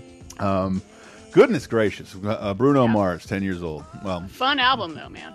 yeah. Uh, also, uh, very a lot of Motowny stuff in there. It makes me happy. Uh, also out this week, uh, October 2nd to the 8th. We're in 2010, everyone. Bruno Mars should let you in on that. Uh, there is a Hell by Bring Me the Bring Me the Horizon. Uh, Illuminaudio by uh, Chiodos. Uh, the Other Side of Down by David Archuleta. Fight or Flight by Emily Osment. Something About Faith by Faith Evans. Easy Wonderful by Guster. AB2 by Alter Bridge. And uh, Life Turns Electric by Finger 11. Oh, that's a lot of bands I checked out of rock music for. So. uh, welcome to 2010, everyone. A little bit of news to remind you. oh wow, I wrote this weeks ago. Uh, Nobel Peace Prize, Lu Lu Zhao Zhao, um, yeah, Liu Xiaobo. Lu Xiaobo for uh, human rights in China. Yeah, he was uh, under arrest at the time, so I think Wow. that's part of why. I mean, he was campaigning against one-party communist rule in you know expanded democracy and human rights in China, and of course they put him in jail, and he was in jail for almost the rest of his life. Okay. Yeah, but that's that's part of why they picked him in particular because he was facing a trial for like sedition and subverting the government. And, God damn, he didn't get to enjoy that million dollars. Yeah. Um, and uh, ack, ladies, Cathy is over after 24 years. The long-running syndicated comic strip, Cathy. Chocolate, chocolate, chocolate. Uh, I'm gonna eat ice cream with my dog. Oh my god, why am I, mean, forgetting her, her boyfriend's name? Edgar? What's this? Uh, I read Hmm. it was a comic strip, so I read it every day for years. And my mom's generation had it was their Garfield. Like they Cathy, the comic strip. Um And now it's memorialized as a kind of lewd illustration in uh, Islands of Adventure. There's uh, like Toon Lagoon. Yeah. Toon Lagoon. You, I think you're even on a laser time where you talked about that for way too long with your husband. Uh, Probably. Toon Lagoon. Um, I mean Diana, because Mm-hmm. Michael and I love comic strips, and there's still there's still this immaculate area in Orlando that's like, guys, let's build a 30 foot statue to Beetle Bailey because because it's 1942 for some reason. Yeah. It's it's all still It's- there. It's shocking and kind of amazing. Yeah, because- Sandwiched in between like Marvel World, Yeah. X Men World, whatever I don't even know what to call it at this point, and Jurassic Park. Yeah, There's like a place where you can like see Beetle Bailey and Dagwood. a life-size monolith to all the comic dogs, including the dog from Marvin. And it's it's astonishing the work that's been put into th- this obscurity that I, as the comic strip's biggest fan, barely recognize. Um, we, again, we did a whole show about that, trying to find comic strip adaptations. I was talking about that with my girlfriend. They were, you know, before tweets, they were sort of tweets. A statement would be made that we all could relate to, and you would share that around. You'd- They were memes. Yeah, you'd post it on your Yeah. bulletin board or Xerox a copy of it, and yeah, One of my favorite things to this day that I still think about and laugh sometimes is cow tools from The Far Side. Do you I love the- it so much. I mm-hmm. I just we were just moving bookshelves and stuff, and I found a couple of my Far Side books, and I remember the prehistory of the Far Side. Him writing about how that was controversial Yes. because people couldn't figure out what the tools were, therefore they must be sex toys. Yeah, my sister just has just dropped off a bunch of old books that she stole from me, and I, I didn't even remember this. It's just a Far Side book called Wiener Dog Art, where a Yeah, guy is yeah. throwing paint-soaked dachshunds at a canvas. This is- what a great name! All my is- Far Side books from my childhood are like water, like warped by water because I used to read mm. them in the bathtub. Oh man, I would drop them. Mm. is Cathy though? Can we call her a feminist icon? Because I feel like that might be the first single woman who had her own strip. I'm I'm not willing to a family. as a massive comic strip fan. That was one of the first breakthrough comedy-based woman uh, woman written uh, sole creator comic that there ever was, and it was a huge breakaway hit because the industry had never seen anything like it. There's she. yeah, uh, so like I, I'm trying to think of other women who are like the title character, but it's like Blondie, but that's a that's, That's- a family and written by Yeah. dudes. And, Yeah. and and you have Lynn Johnston for better or for worse, but like that that didn't that's about a family and Yeah. di- didn't quite take off in the same way Cathy did. And her creator seems super cool. She appears in like every documentary I love about comic strips. Uh, yeah, I, I'm not a I am not anti Cathy, even though I I, I I associate it with my mother so much because that's she looked just like her when Cathy was super popular. uh, wow. So somehow I'm gonna have to wrestle us out of comic strips in 2010. All right. And- well, we have a ton of movies, and we're gonna blow through a bunch of them yeah. real Um, fast. Uh, the Social Network's number one uh, on October 2nd to the 8th. We also have a movie out, Jackboots on Whitehall, with a lot of people in it for a movie I've never heard of. Okay, this was a find. Again, with the Brits being weirder than we can imagine. So, yeah, let me run through this cast Ewan McGregor, Rosamund Pike, Alan Cumming, Timothy Spall, Tom Wilkinson, Pam Ferris, Richard Griffiths, RIP, uh, Richard E. Grant going coast to coast this week, Dominic West, and Stephen Merchant. This is a movie about what if the Nazis invaded Britain during World War II and then they had to fight them off, but it's done with puppets Wow. not really puppets, but more like action figures. My guess is it's sort of tapping into like a nostalgia for Thunderbirds Are Go Mm-hmm. because that was more popular over there. Much bigger. But imagine like a really fancy robot chicken. wow. I've never It's- heard of this. Fucking odd. And at first I was like, oh, is this for kids? And I was, I don't think it is because there was like some swearing and stuff. So I'm just baffled by the whole thing. It is on Amazon Prime, so you can watch it. Uh, I was kind of dumbfounded, but it's different. Yeah. Okay. Revisionist Team America from England. Uh, yes. that's so yes, it's a World War II Team America. Wow. But like serious, kind of. This is incredible. I'm actually putting this on my list to watch uh, later on. It's worth at least watching some of it because it's so different. And I always endorse different, even if I don't like it. At least they're doing something. Um, and since I brought up every segment, we have a bad remake.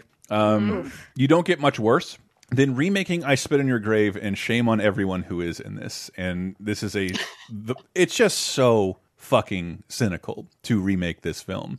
It is a notorious film. It's not a good film, and you're capitalizing on the title. And I don't know. I've seen "I Spit on Your Grave" the original more times than I'd care to admit. I love that Roger Ebert was alive to give both of them a zero uh, out of four. It is there's something at least like mildly defendable in the original, but to like remake it in 2010 is just senseless. Let alone create a new trilogy out of it, which they did.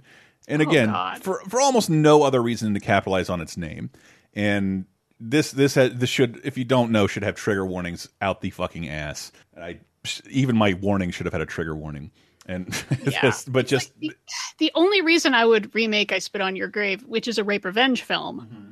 From that that's a subgenre, just like like Last House on the Left or Ms. 45. The only reason I can see to remake it is to not have such a prolonged rape scene that people might actually get turned on by if they're messed up. Like that's my problem with the original is it's porn. the rape sequences go on a really long time and you feel like it's very exploitative and like they're trying to titillate you hmm and it's super gross and then when she starts going on the revenge part then it's fucking rad and i'm Yes. i'm in It's it's why I don't want to throw it in the dustbin of history because like the revenge part is kind of gorgeous. Yeah. Girl trolling around the deep swamp on a boat, killing fucking rednecks. It's nothing nothing Yeah. uncool about Cut- that. Mm-hmm. cutting their dicks off and locking them in a bathroom till they bleed out that's how you do girl Yeah. I'm into it. Uh, you really wouldn't be, Sarah. Stay away from this. No, I don't. and, and if you didn't me. hear on an earlier podcast, this it, this reached national status in our in my hometown and Yes. Lamont. You've heard on the, like her sophomore history teacher showed this to the class. What In class, In yeah. class.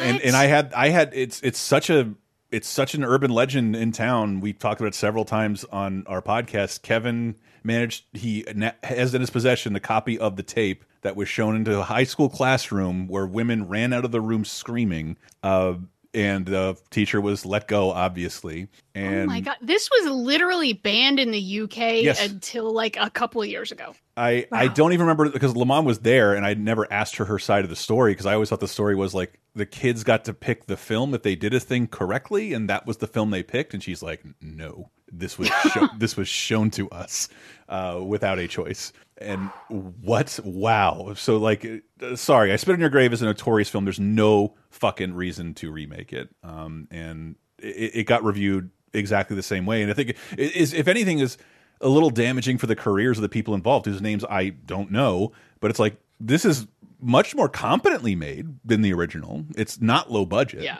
It's Yeah. it's but why? Why would you do this? It's just a cynical cash grab for, you know, fans of schlock and it's not a story Yeah. that needs to be told again. The only actor that I recognize in this is uh, Daniel Franzese. See, I think that's how you pronounce his name. But and he was in Mean Girls. He plays um, the gay best friend, Damian Oh. Lee. But that's the only name that I recognize. Uh, it's it's really hard for me to say fuck this movie, but I spit in your grave, man. I get I really want uh, for the remake, especially fuck this movie. Mhm. It's it's kind of a funny story. Is out as I, I spit in your grave counter programming with Keir Gilchrist, Zach Galifianakis, uh, Emma Roberts, and Viola Davis. Um, Uh, yep. It's uh, we we've got ourselves a mental hospital comedy, love story, yes. dramedy type. Yeah, coming of I- age film. Mm-hmm. I watched this. It was good. I, I didn't hate it. Yeah, every, That's all I every review is sort of like it's fine. Mm-hmm. It's cute. It's quirky. You know, it could be better. It could be a lot worse. The It's main fine. the main thing I remember from this actually is that the trailer, of course, had I wanted to say "Dog Days Are Over" by uh, Florence and the Machine. Florence the Machine. Mhm. Mm-hmm. Uh, Yeah, my, no, it's kind of kind of a funny story. I mean, uh, I know we're blowing through so many of these. yeah. uh, because the show is really long because we had so much to talk about in the previous segment. So yeah, if you want to endorse or yell about any of these, please put it in the comments. and these all suck. Uh, my soul to take, uh, Nick Lashaway, uh, Max Thieriot, and another human being named Denzel, Denzel Whitaker. Did we combine Denzel Washington, Forest Whitaker through science, and I didn't hear about this? Ooh. Oh. Yes, do it. It's like Denzel with one weird eye. Um, Tamara Drewe is also out this week. Uh, actually, my soul to take is a, a Wes Craven joint that like nobody liked. oh no shit! nobody liked. I think it's got like an eight on Rotten Tomatoes. Like it Yeah. got savage, and I'm like, oh Wes, come on, man. Yeah, everyone's like Yikes. music of the heart or get the fuck out. Um, exactly. Tamara Drewe, uh, Gemma, uh, starring Gemma Arter- Arterton and Yeah. Dominic Gemma- Cooper. Yep, Gemma Art- Arterton and Dominic Cooper. Um, weirdly, this is a comic adaptation Of Eh, what? of of Tamara Drewe, and Tamara it's Drewe. about it's one of those like quirky little British small town comedies where it's like hmm. it's at this quirky little small town where like there's a writers retreat and all these frustrated writers are trying to do stuff, and then you know this girl who was sort of like ugly and gawky like got her nose fixed and she's back and now everyone's drooling over her. It's wacky hmm. and I get like really good reviews on this one though, but it was like. I, I've seen this movie like a million times, but it is directed by Stephen Frears, who is like one of my favorite underrated directors. Um, he did Philomena, he did Dangerous Liaisons. He's he's all over the place, and so it's like I didn't get around to this, and now I sort of want to because quirky British countryside sounds so relaxing right now. Love it. Throw that on with a little Midsomer Murders, and you have an evening. Oh yeah. Good lord! And the next movie, Sequel to Seabiscuit. Um, Jesus Christ! What world do we live in? We're glorifying this. Uh, Nelsan Ellis, Nestor Serrano, Margot Martindale, James Cromwell, Dylan Baker, Kevin Connolly, Scott Glenn, John Malkovich, uh, Dylan Walsh, and Diane Lane. Secretariat. And this one does. And she was determined to change history. You're guaranteeing that this horse is going to win the Triple Crown. Hasn't been done in 25 years. You're that stubborn. I'm that right. From Disney comes the impossible true story of one of the greatest athletes of all time. This is about life being ahead of you and you run at it. Secretariat. Rated PG. Ugh. See? Ugh. Remember what I said last week with Remember Titans, this fucking horrible genre that Disney had cornered of s- s- Two Dylans in this movie. schmaltzy fucking sports movies, and I don't want to see a fucking movie about a racehorse that isn't animated. I don't Never. give I don't give a fuck about any of the humans' perspectives. I don't Um, give a. I don't fuck with horse movies generally. I just not my thing, and I Mhm. especially don't like movies where animals are used for sport. So, Mm. not Uh, my. Can we all appreciate though that BoJack Horseman is about making him wanting to make a Secretariat movie because in their world, Secretariat is Yes. you know the greatest running horse, Yeah. and it co-stars Margot Martindale, beloved character actress Margot Martindale. I do love her. Oh, this is so Uh, so I was, I was watching this early. escaped convict Margot Martindale. what? Remember, she like she she's like a bank robber or something. She goes nuts on on BoJack Horseman, and then she's hmm. like on the run from the law, and then she like joins a convent. And Margot Martindale is a fucking treasure. I love her so much. I was watching this earlier today, and Sam walked in, and he was like, "Oh man, is that Dylan Walsh?" I was like, "Yes," and then he said, "You know, he's the John Corbett of Paul Rudd's." I was like, "That is the most wild and true thing you've ever said to me." wow. Yeah, I don't care. I'm sure they fudge a lot of history and they make it heartwarming. I love Diane Lane and I love her dressed in uh, period attire, but I don't care. Yeah. I won't do it. You can't Well, make me. I don't love that Diane Lane is like one of the most beautiful women in Hollywood, and they really dowdy her up a lot in this movie. I'm like, come on, if you're gonna give me a Diane Lane film, and if she's not getting like fucked in a hallway by like a beautiful man, at least don't give her like a fucking Nancy Reagan haircut the whole time. Unfaithful reference for the win. Yeah, but John that movie. Malkovich is a damn delight. Mm. He's really good in this.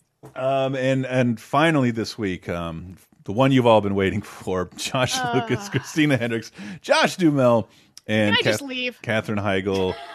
Life as we know it. You're both single, living under the same roof, raising a recently orphaned child. You're not sleeping together. Oh, God, We will not be complicating anything with that. Yeah. We need to figure out a schedule. That's my night off. Some chick says, oh, miss, you can forget the condom. And I say no, and I still end up with the kid. Protective services. I'm just kidding. You okay? They're all made of rubber. It's fine. Oh, it's like Slumdog Millionaire in there. what? Sweetie, you have poo on your face. Life as we know it. Hey, that's a little Melissa McCarthy appearance. Uh, Hey. Two segments of 30 2010 Life as we know it. So is this is uh the story of godparents, which is a Mhm. by the way, a better title. I haven't really Yes. I haven't seen a, what movie have we talked about could you not with more than one person could you not call Life as we know it? You, Amen. so, I was thinking about that when we were talking about social network. Mm-hmm. I forgot to mention it back then when after we talked about the American and you were like, Mm-hmm. what movie can't be called the American? and I started thinking about the social network and I started wanting to call it Men Without Women. And then I realized most movies can be called that. yeah, you called Miller's Crossing that word. too. That's why they're Yep, fighting so hard. One woman. Uh, but yeah, that, so what? They're wacky step parents. That's an interesting story, though. I don't even know. Like, I've always wondered if that's legally enforceable. Like, godparents, like, No. I have and to the story is is that like they I mean godparents is different from like legal guardians and but I mean I I watched this I think a couple of years ago because it was like on HBO or something like this. It's dreadful, obviously. but yeah, like they are she's uptight because she's Katherine Heigl. That's the character she always plays. And then he's wacky and fun and drinks beer, I guess. And uh, their friends die, and so they have to adopt their children and then fall in love. Oh man, spoiler! I never would have expected that to come about. Um, yeah, two really hot people living in the same house. so weird Uh. that they don't fuck. Ugh. Um. I, I expect more from Greg Berlanti, who directed this, because Mm-hmm. he's done mostly he does TV stuff. He did uh, Chilling Adventures of Sabrina, and Riverdale, and Mm-hmm. uh, Arrow, and all uh, Arrowverse. He produces all those, and he directed Love Simon, which is like one of my favorite movies from 2018. Oh, That was such a surprise. It was one of those like random things that just comes on, and I'm like, well, it's got pretty good reviews. And then at the end of it, I'm like, God damn it, I want everyone to watch this now. That was charming AF. I'm down with the kids, can't you tell? I yeah, I heard Of you. Of course. Yes, you're Yeah. a real kid stan. You. Uh, uh, yo. Um, so moving into 2010, uh, what is RHOA? Real Housewives of Oh. Atlanta premiere season two, and this is Kandi's debut. So this is, I feel like, really when Real Housewives of Atlanta is both. Is that the is that the woman who points or the cat? I, okay, neither. That's Real Housewives of Beverly Hills. Get it Oh. right. We're pay the price. But um, the cat is yeah. Smush. I know this people. but Real Housewives of Atlanta, probably the best Real Housewives franchise, I would say. Um, and this is probably this is when it gets much better. Season one's a little, eh, but when Kandi comes in, Kandi Burruss is one of my favorite Real Housewives. also famously not a housewife, probably the richest housewife, I think, in any of the um, iterations. She is she was a performer with the R&B girl band Xscape and oh. is a extremely prolific songwriter. She wrote No Scrubs. She's oh, she wrote Bills Bills Bills. She wrote Bugaboo. She wrote Broke Up Break Up with Your Girlfriend I'm Bored for Ariana Ariana Grande.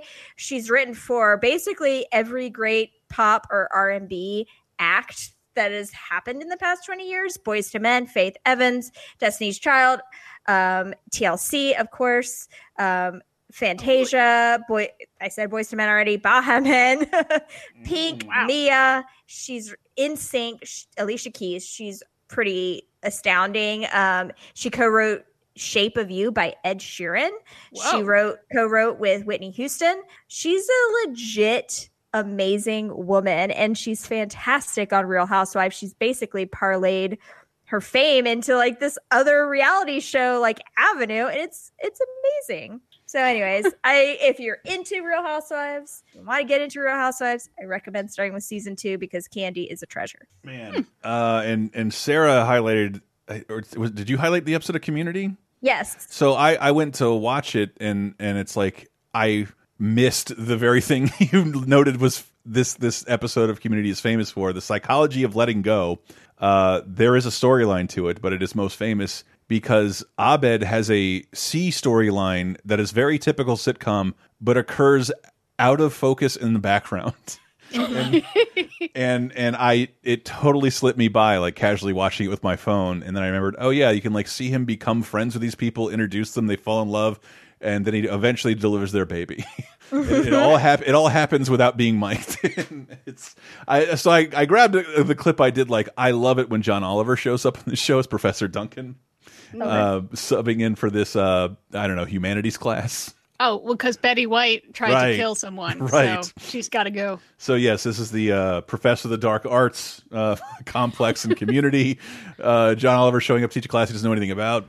Where did we get to yesterday? We were talking about humanity, which starts with birth and ends with death. True. All life ends in death, which we, as a species, are cursed with knowing, resulting in something. Again, this is really not my field. he just writes something on the board. I don't know.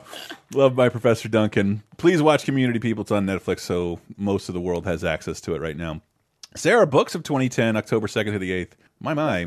Um, man, I love this adaptation. Yeah, Mhm. I wanted to highlight that Room by Anna Donoghue. Anna, excuse me, Emma Donoghue on the New York Times uh, bestseller list debuts today. And that was week. that's one of my favorite Oscar nominations in a while. Like Yeah. j- that I watched as a chore for our Oscar show and was just like, fuck. I'm watching way too many Marvel movies. This movie rules. Fantastic. And the book is absolutely fantastic as well. I highly recommend it. Even if you've seen the movie, obviously the book like gives it another layer. Um, and if you're not familiar, it's basically the story of a woman and her son who have been held captive for many years by a evil man and In is suburbia. basically an underground Yeah. underground bunker and the story the novel is told from the point of view of the five year her five year old son who's with her Huh. in the bunker. Right. So he's never been outside because he was born yes, there. who's Right. never been outside. Yeah, it's absolutely phenomenal. I highly recommend it. I don't know if it's a great thing be- right now because you know someone being held captive in their home for a long period of time, a period of years. I don't know that might be triggering for people right now. There's also um, you know content warnings for um, sexual assault certainly in this book, but it is absolutely phenomenal and I absolutely recommend it. Word. Word. And I encourage people to join us on Patreon, patreon.com slash lasertime, supporting the whole Lasertime Network for the game segment, because there were not a lot of games the first two segment, and this shit got crazy, and there's so much to talk about. One of the Nintendo Wii's best sellers, that's right, everyone's favorite Wii Party, is out this week.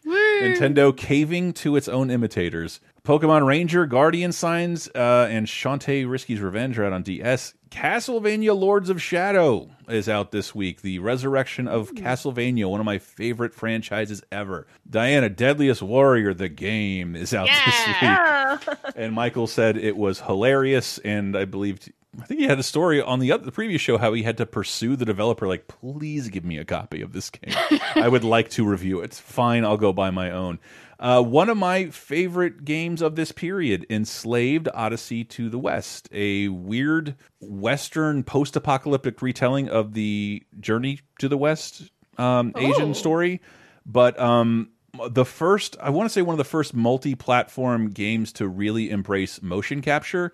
And Andy Serkis plays everyone in the film, in- in the game, including himself. And it's it's just got so many beautiful random twitches to it um, with super close-ups on detailed faces. And of all the games ninja theory made this one gets re has been re-released the most. So i encourage people to track that down. I really liked it. Uh, nba 2k11 is out as is the resurrection of nba jam from ea that is one of the games i was most looking forward to and i've never taken out of the cellophane. Sonic 4 episode 1 uh, is out this week. You've heard me laugh about this a little bit just because it's one of the most famous unfinished things that no one is asking that they finish. The four episode saga sold out at episode two, and everyone has been quiet about it, and I find that hilarious. And then finally, Kingdom Hearts re colon coded is out for DS. I believe that is a remake of a very early mobile phone game in Japan, but we finally get to play it. And I want to thank uh, our patrons, patreon.com slash lasertime. And once again, our executive producer for this episode, the Eric Carlson. Thank you so much for your support, everyone. And we encourage you to drop us $5 or more or less or ignore me. But don't you're going to want to hear the birthday the birthday quiz because I have been on a roll. But yeah, patreon.com slash lasertime. Di, where can people find you at? They can find me on Twitter at Listen A Nerd, L E C I N E N E R D, or follow the show at 302010 podcast through 02010 podcast. And what's coming up next week? Next week, we have the best worst movie of all time. Roll two? That's just what they call their documentary. I think it's the best worst movie. Oh, is it really? uh, Is that no way? Come on. It's one of my favorite bad movies. Like, it has everything a bad movie should have. I I'm in, and it it, it I, Being I inexplicable. I can play you. not not pissing on hospitality. Don't piss on hospitality. I can uh, I can play one of my favorite clips on the internet ever and not feel bad about it. Good.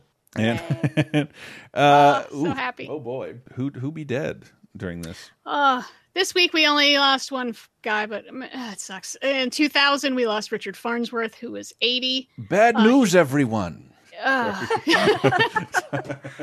now you don't know that name, but you probably know the face. He was an actor and stuntman going way back to the 50s. Wow. Uh, he had terminal cancer and, and took his own life. We, uh, Chris and I, would not shut up about how great the Straight Story is. Yeah. And that's his last film. And God damn, that movie is great. Yeah, it's really good, and it's it's such a strange performance. Uh, yeah, because I don't. Part of it is how sick Richard looks, uh, Yeah. and old, and it, it, it's it's incre what an incredible film.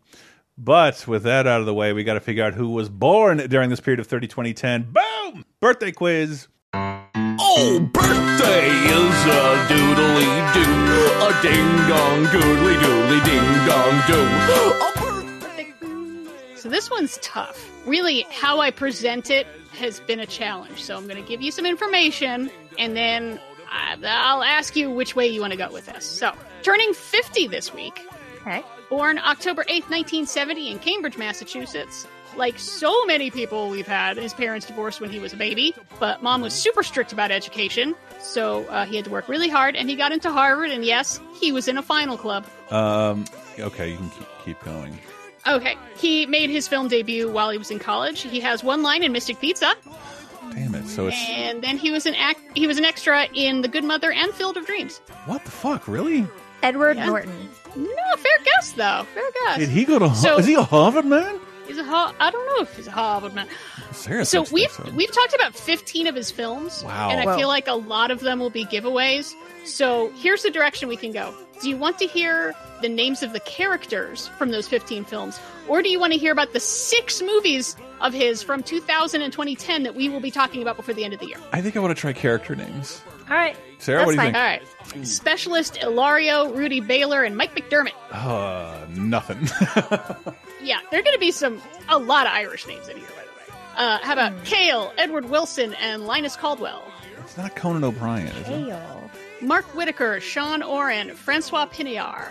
Um, I think I said that wrong. Fuck. I feel like I'm close here. Uh, I don't got. Don't got. Colin Sullivan, Loki, Tom Hiddleston? No. James Ryan, Oh, oh, Jake Gyllenhaal. Tom Ripley, Matt Damon? Matt Damon. Matt Damon is is 50. He is 50. 50 years Yep. old, Matt Uh, you got it. Thank you for getting it before I got to Will Hunting or Jason Bourne. I would have screamed. I mean, I was going. I was. I was going for Ben Affleck the whole time because it all sounded like fucking so town. close. the town names. Sorry, I yelled Jake Gyllenhaal in everyone's ears, but he did play a character named Loki in um, Prisoners. Oh, because he played Loki in Thor Ragnarok.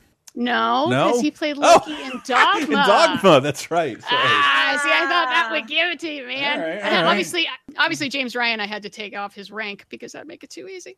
Those were his characters from Courage Under Fire, The Rainmaker, Rounders, Titan AE, The Good Shepherd, Ocean's 13, The Informant, Chasing Amy, Invictus, The Departed, Dogma, Saving Private Ryan, Talented Mr. Ripley, Goodwill Hunting, and The Bourne Ultimatum. Uh, yeah, we have six movies still coming for 2000 and 2010. Hereafter, Wow. Finding Forrester, All the Pretty Horses, True Grit, Legend of Bagger Vance, and Green Zone. And if you are mad at Matt Damon because he is so talented and so successful, you should know his middle name is Paige. What? Does that make you feel better? It kind of I makes you guess feel so. better. And uh, what's what's the significance behind the closer you chose, Di? Bring your daughter to the slaughter by Iron Maiden. Well, it's off No Prayer for the Dying, which turns 30 this week, and it's a hilarious title, and it's actually a pretty good song. It's a pretty good song, and I I, I have a little trivia for it. Um, we every Halloween up until this one would do um, a horror theme show called Elm Street Nightmare with my friend Lizzie um, and Dave, and we've done Nightmare on Elm Street and half of Child's Play, but all of Friday the Thirteenth. And this song was written by Bruce Dickinson, recorded solo for Nightmare on Elm Street Five, The Dream Child, or or the abortion movie. And weirdly, I when when Bruce Dickinson was out of the band and when they got back together, they decided they liked the song so much they re-recorded it as a band to make it an Iron Maiden song officially. And I'm guessing it comes on this album, No Prayer for the Dying. I remember, I know it as a Nightmare on Elm Street Five song. Weird. but- Well, it's really important to bring your daughter to the slaughter because I mean, we really need to boost up young women's ideas of their mur- the murdering that they can do. I mean, for so long, women have been told like you can't murder as well as the boys, but if you bring your daughter to the slaughter, you can really show her. Yes, you can murder as good as the oh, boys. Can So you're saying it's it's it's like bring your daughter to slaughter day? Yes. Can you imagine being kicked out of your metal band and coming up with a rhyme that fucking tight and not writing a song about it? Come on. You- Oh my god, daughter rhymes with slaughter. Why is Dio hasn't done anything with this? But not laughter. So what's up with that? English language. Goddamn English language. Um, we'll try and figure it out by the next week. Uh, tune in next week. Tell a friend about the show. Patreon.com slash time. Take us out, Iron Maiden. Bring your daughter